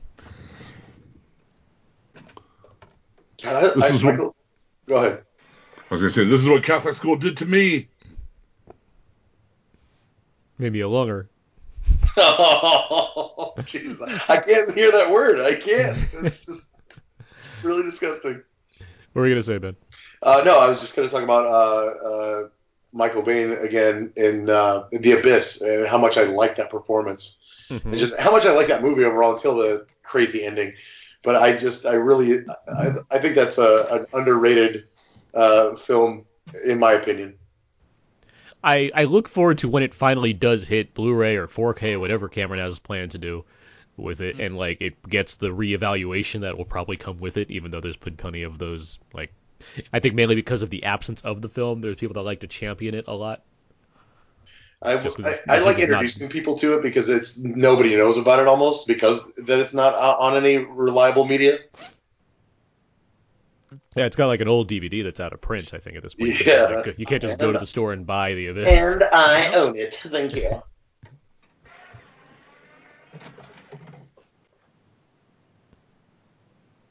That's if the Abyss ends up being set in the Avatar universe, I'll be very excited about it. I mean, they're going underwater in the next Avatar movie, so well, yeah, we'll, we'll see. Might actually make me interested in Avatar. I mean, you, you don't bet against James. I know we're not getting on too much of a diatribe about this, but I don't bet against James Cameron ever, ever, right? But how can this be a fortuitous thing for anybody? Like all these sequels, all this many years later. I, good, good luck. My answer is why not? I, What's, right? what's what's wrong with creating your own universe? No, Like, yeah, good for him. I just I, like, who's this for? I, I I don't know. it's people that grew up watching Avatar and their kids. I guess.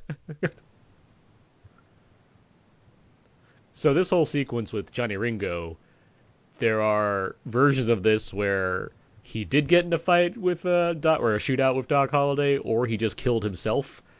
And I guess the movie like tries to incorporate all of those aspects as far as how we finally see him at the end, as far as like where the gunshot is and where his positioning is and whatnot. Gotcha. it's- Hmm.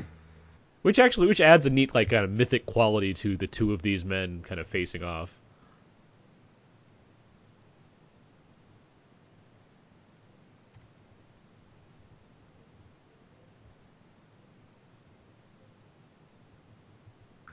I'm your Huckleberry. You look like you've seen a ghost. oh, that's fantastic.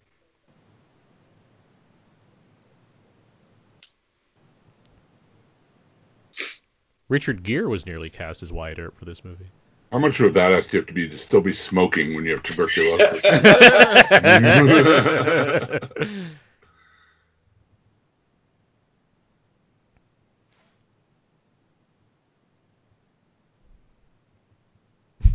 He's the deputy now. it's so ridiculous. You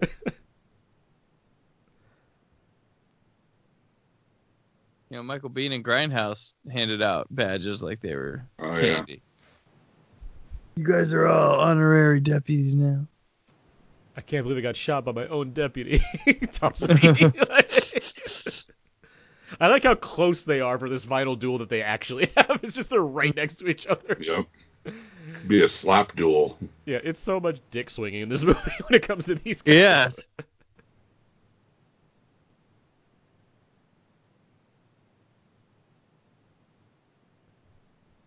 We go with the deep close-ups again. Uh huh.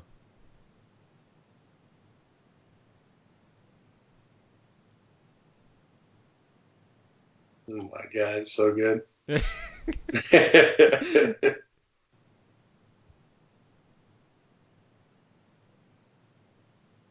Right in the head. And then he's still taunting him. Like he's still, Yeah, he's still shot at him him. in the I know, face. it's great. Come on. Come on. we got one bullet in your brain. Come on.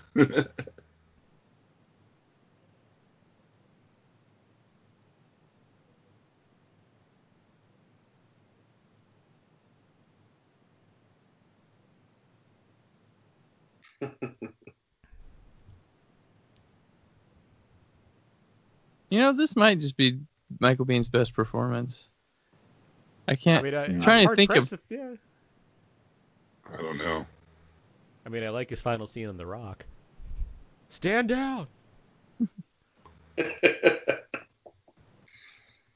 I'll agree though. I think I can't think of a better one right now. I mean, it's Yeah, I'm trying to it's think, really like- good. He has bigger movies, but this might be his best. Because it's so focused, like, is what Yeah. he's doing here. Like, I, 'cause, yeah, like the Abyss is another st- solid one as far as how, you know, being dr- he get- he gets what the bends and gets like sea madness essentially and goes Right. Yeah, It's like warm up to this movie where yeah, he has to play this intense, just horrible person. yeah. Like Terminator, he certainly holds his own, but like I mean, it's he's you know he's pretty fresh on that. He's very good in it, but yeah, this one is so committed and dialed in to play crazy. Because I think in, you're right. He's he's brand new in Terminator. In Aliens, he's just he's. A, I mean, they're about the same Terminator aliens with him. yeah, he's Yeah. just a he's just a guy. But this there's, is there's a self assuredness in Aliens that I really like, where he's just Yeah. like he's just mm-hmm. used to this kind of thing. Like that's Yeah. how he plays it. It's like yeah, it's just a Sunday. like, like again, the movie's still not over after they've Right. killed Johnny Ringo. They're just gotta They just- execute like multiple cowboys to like get to Right. this. They had a climax and then a climax, Yeah. and now there's what I guess we're waiting for another climax now. The Like, that's the epilogue climax. right epilogue yeah, to where the it's like- epilogue. Yeah. The epilogue climax. Yeah. and in all of this, in all of this, Ike Clanton's still alive. Uh, son of a bitch. Yeah. Like here he goes again, just trying to get the hell away from And, everything. and he just he loses his stash. He's like, I don't want to be a cowboy no more. yeah, it's symbolic. Ugh.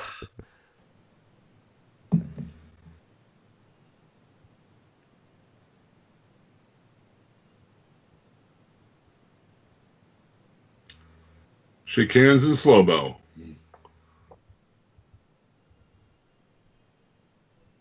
Now, to their credit, I would have fallen off that horse trying to do that for Yeah.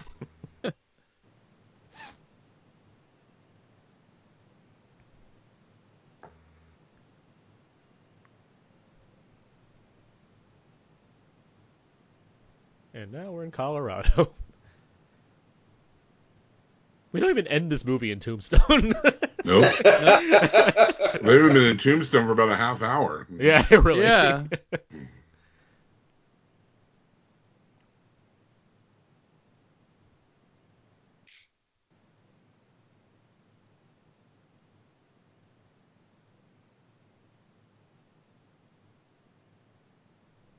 When the priest shakes his head no, that's never a good sign.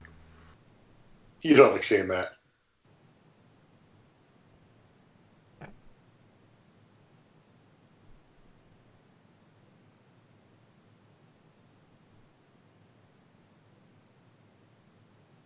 Yeah, just reading some facts on the gunfight of the OK Corral. Yeah, during that fight, they're only about six feet apart from each other, and 30 shots were fired in 30 seconds. Hmm. Wow. So it's like it's not an event that took like much time to take place, and they're right all next to each other because just the guns and how nervous and how inaccurate you were if you weren't a good gunslinger.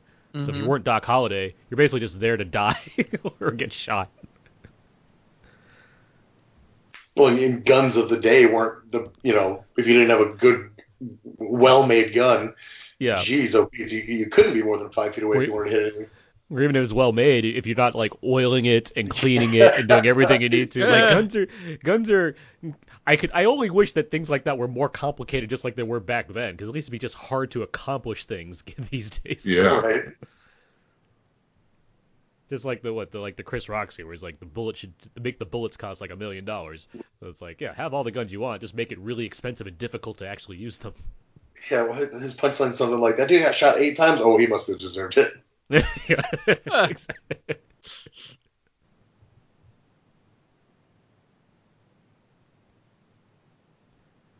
During the scene, Val Kilmer laid on a bed of ice so that he would shake and feel weird. Method. Mm-hmm.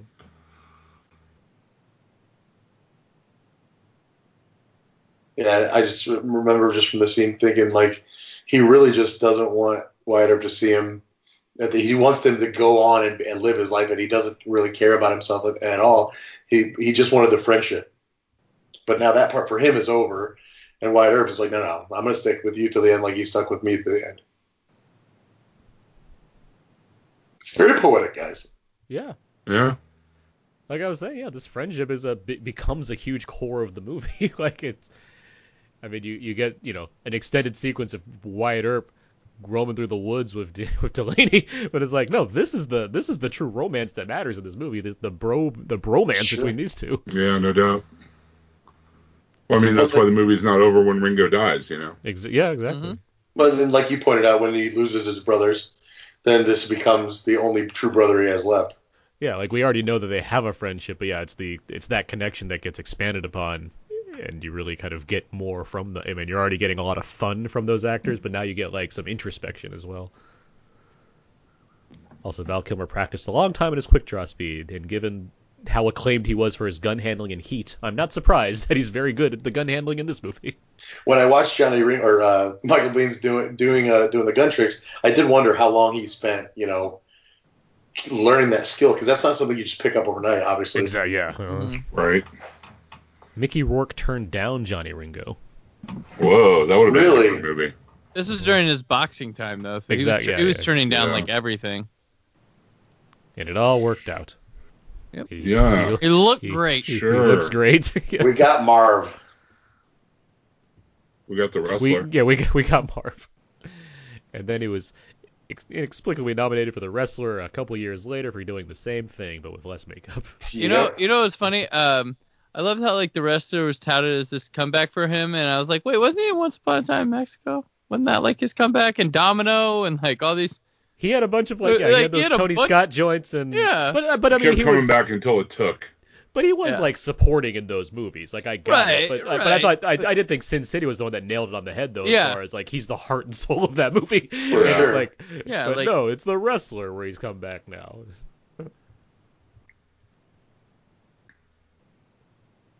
I missed.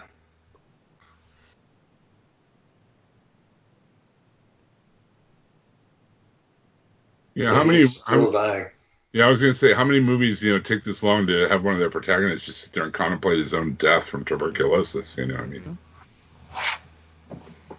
Take that, Shane. Can't even tell us what's going on at the end. come back.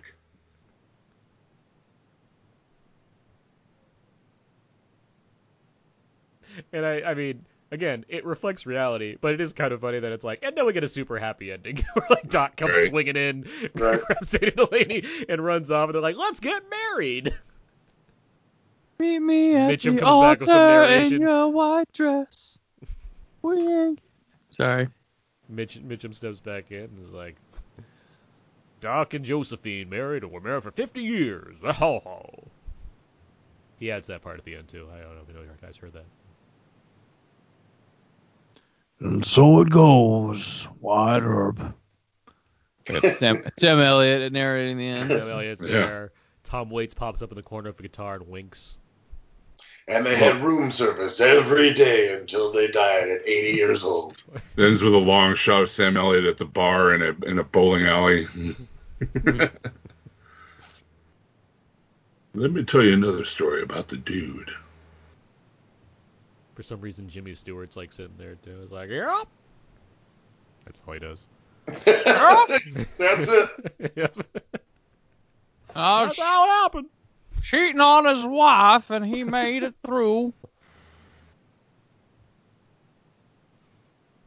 What happened to the other wives? Where's Morgan's wife? Virgil's wife?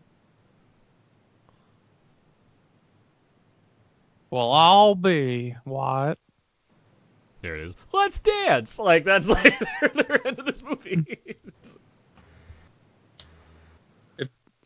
If this was a Young Guns Western universe, they'd have kicked on, kicked on the Bowie with the Let's Dance. if it was the Caddyshack universe, everyone would be dancing. Let's party. Wyatt, I like how everybody like, you know just died. Come on, man. It's finally like, oh yeah, I Yay. claim, by the way, he did die. and, Everybody's and also, dead. Wyatt Earp's wife died, and the rest of them moved to California. You know, the snow is much bigger in movies because you can't really see snow. Did you learn that on a tour? I learned that from somebody I heard on a podcast. This is almost like the Groundhog's Day ending. Let's move here. it's just so happy. Freeze frame. He's happy. Directed by Kurt Russell. If this had Michael Fassbender, it'd be Snow West. oh. And I, I do again. I love that like the credits are like this shot was so cool that we're just gonna show the B-roll footage of them walking down the street for the Yep. credits. but it is a nice like I miss when movies used to do this like like say like Predator, which I Ben I know you're a huge fan of. Oh, Uh, you were on you were on our podcast for the Predator, where it's like let's just remind the audience how much of a fun time they're having with this cast. That was a bonkers ending, though, like a bonkers uh, credit roll. It was like, have you ever seen it? They actually dubbed over the Full House theme. oh yeah, I've seen that. Yeah, oh my god, version. it's hilarious. but yeah, they used to do that. You know, they used to just still show, like instead of just having the credits roll, have do something funky with it. Like I like that, and it's not quite the same, but I do like that. Uh, oh, Catherine Hardwicke was the production designer on this movie. Um, I like that. Um, uh, what's it? The Mission Impossible movies, the recent ones have been doing that, where it's like, let's just show the cast again to like remind everybody, and they just show like clips of them in the movie, Right. and then it ends with like the so it's like it ends with Tom Cruise. It's like and Tom Cruise. the, the music's all playing and it's all fun. Kurt Russell's in this movie? No way. know, right? Yeah. Now let's yeah, let's think about the billing order. So what, what's next? Val Elliott? Kilmer. Nope. Okay, Biehn. Who's Michael next? Biehn, Powers Boothe. Powers. Powers Boothe, It's got to be Sam next, right? Nope, Ro- Robert Burke. Bo- Bobby Burke, Donna Delany. Don't forget Patches. Then There's, Sam Elliott gets in there. Wow, Samuel, it's really low down he's there. He's low in there. Yeah, Lang's in there. That makes sense. When's Paxton come in? Terry, Terry oh, O'Quinn. Quinn. Oh, Paxton will be Right, next. It looks like they're going alphabetical. Yeah. Oh, that's okay. That's okay. That makes more Except sense. for now. Kurt and Oh, Jason Priestley looks different right there. Yeah, he does. he shaved the goatee. Okay. The Rook. Yeah, I didn't catch on No. to the alphabet, alphabetical order, and I was like, what the hell? Yeah, this makes way more sense now that we've taken three seconds to think about this. And Billy Billy, Zane. Zane. Billy Zane. But we still got some like yeah, some top and bottoms here, like Harry Carey Jr., Buck Taylor. We're getting like the Thomas Haden Church in there. So yeah, there we go. Yeah. And John, John Corbett. Got Corbett. Thomas Arana. Frank Stallone. And you Frank guessed Stallone, it, Frank Billy Bob Stallone. Thornton.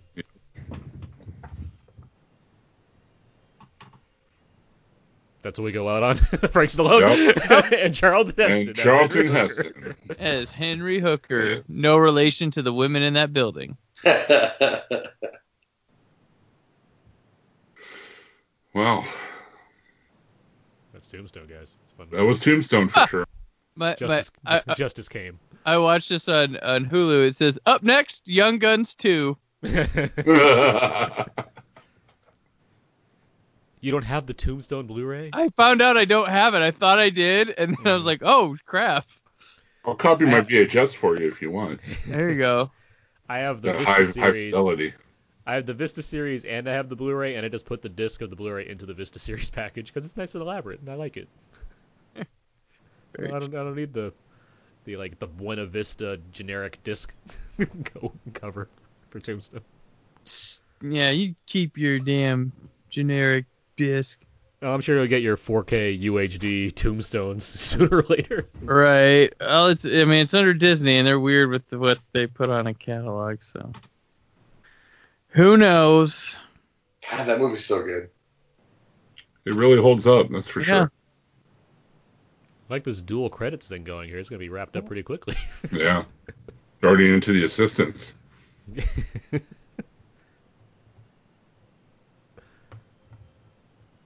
When did they start doing post credits as a real, like as a blockbusters have them every time?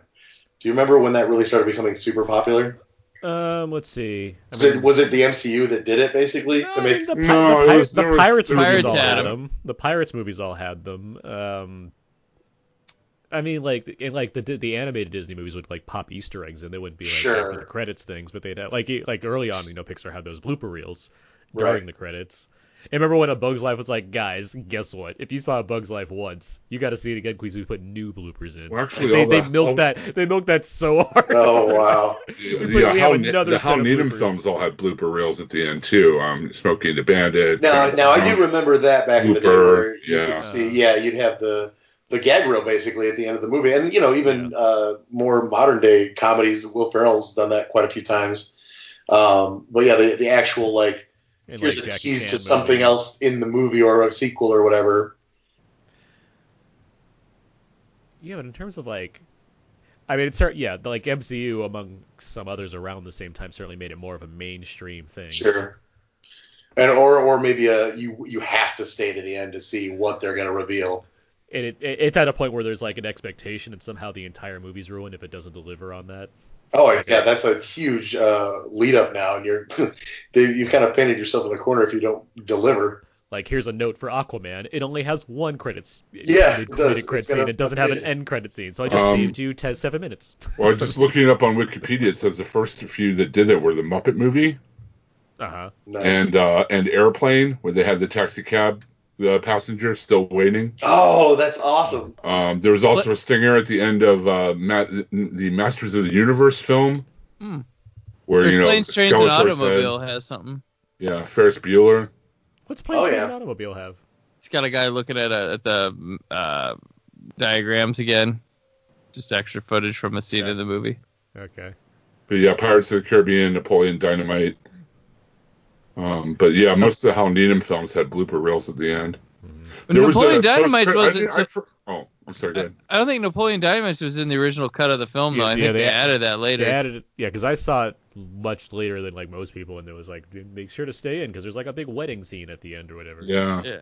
I did, I forgot that Daredevil had an after credit sting It had a, it did a mid, like it had the Colin with Farrell Bullseye. Yeah. thing, yeah. My hashtag my bullseye.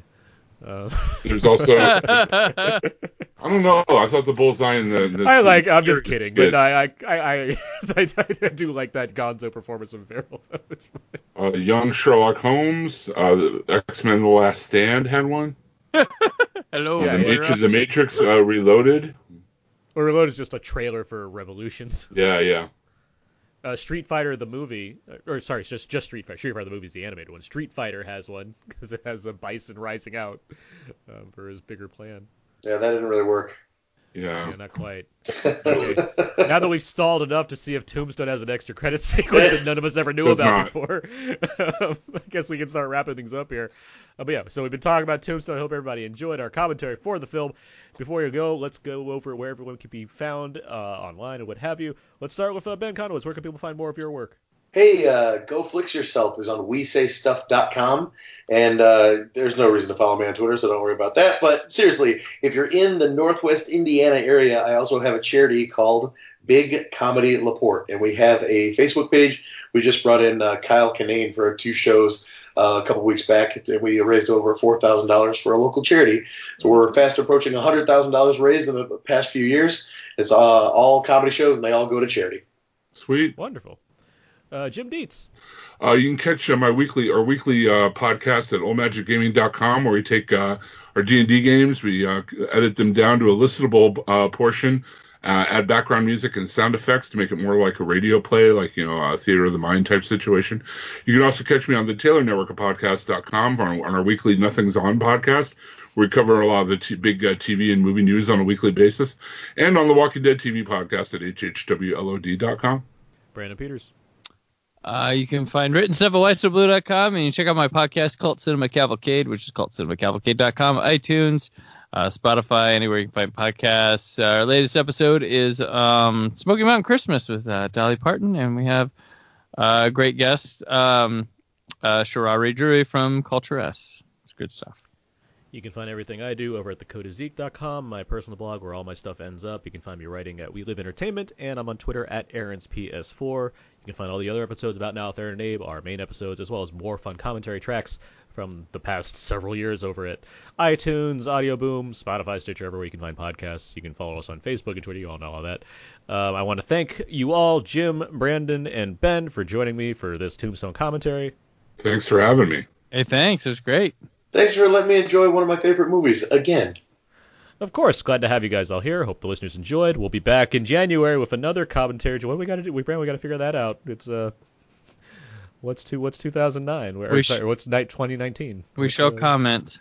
What? Uh, There's a certain Mr. movie that Official. takes place in 2019, but I think you've already done a commentary on that. yes.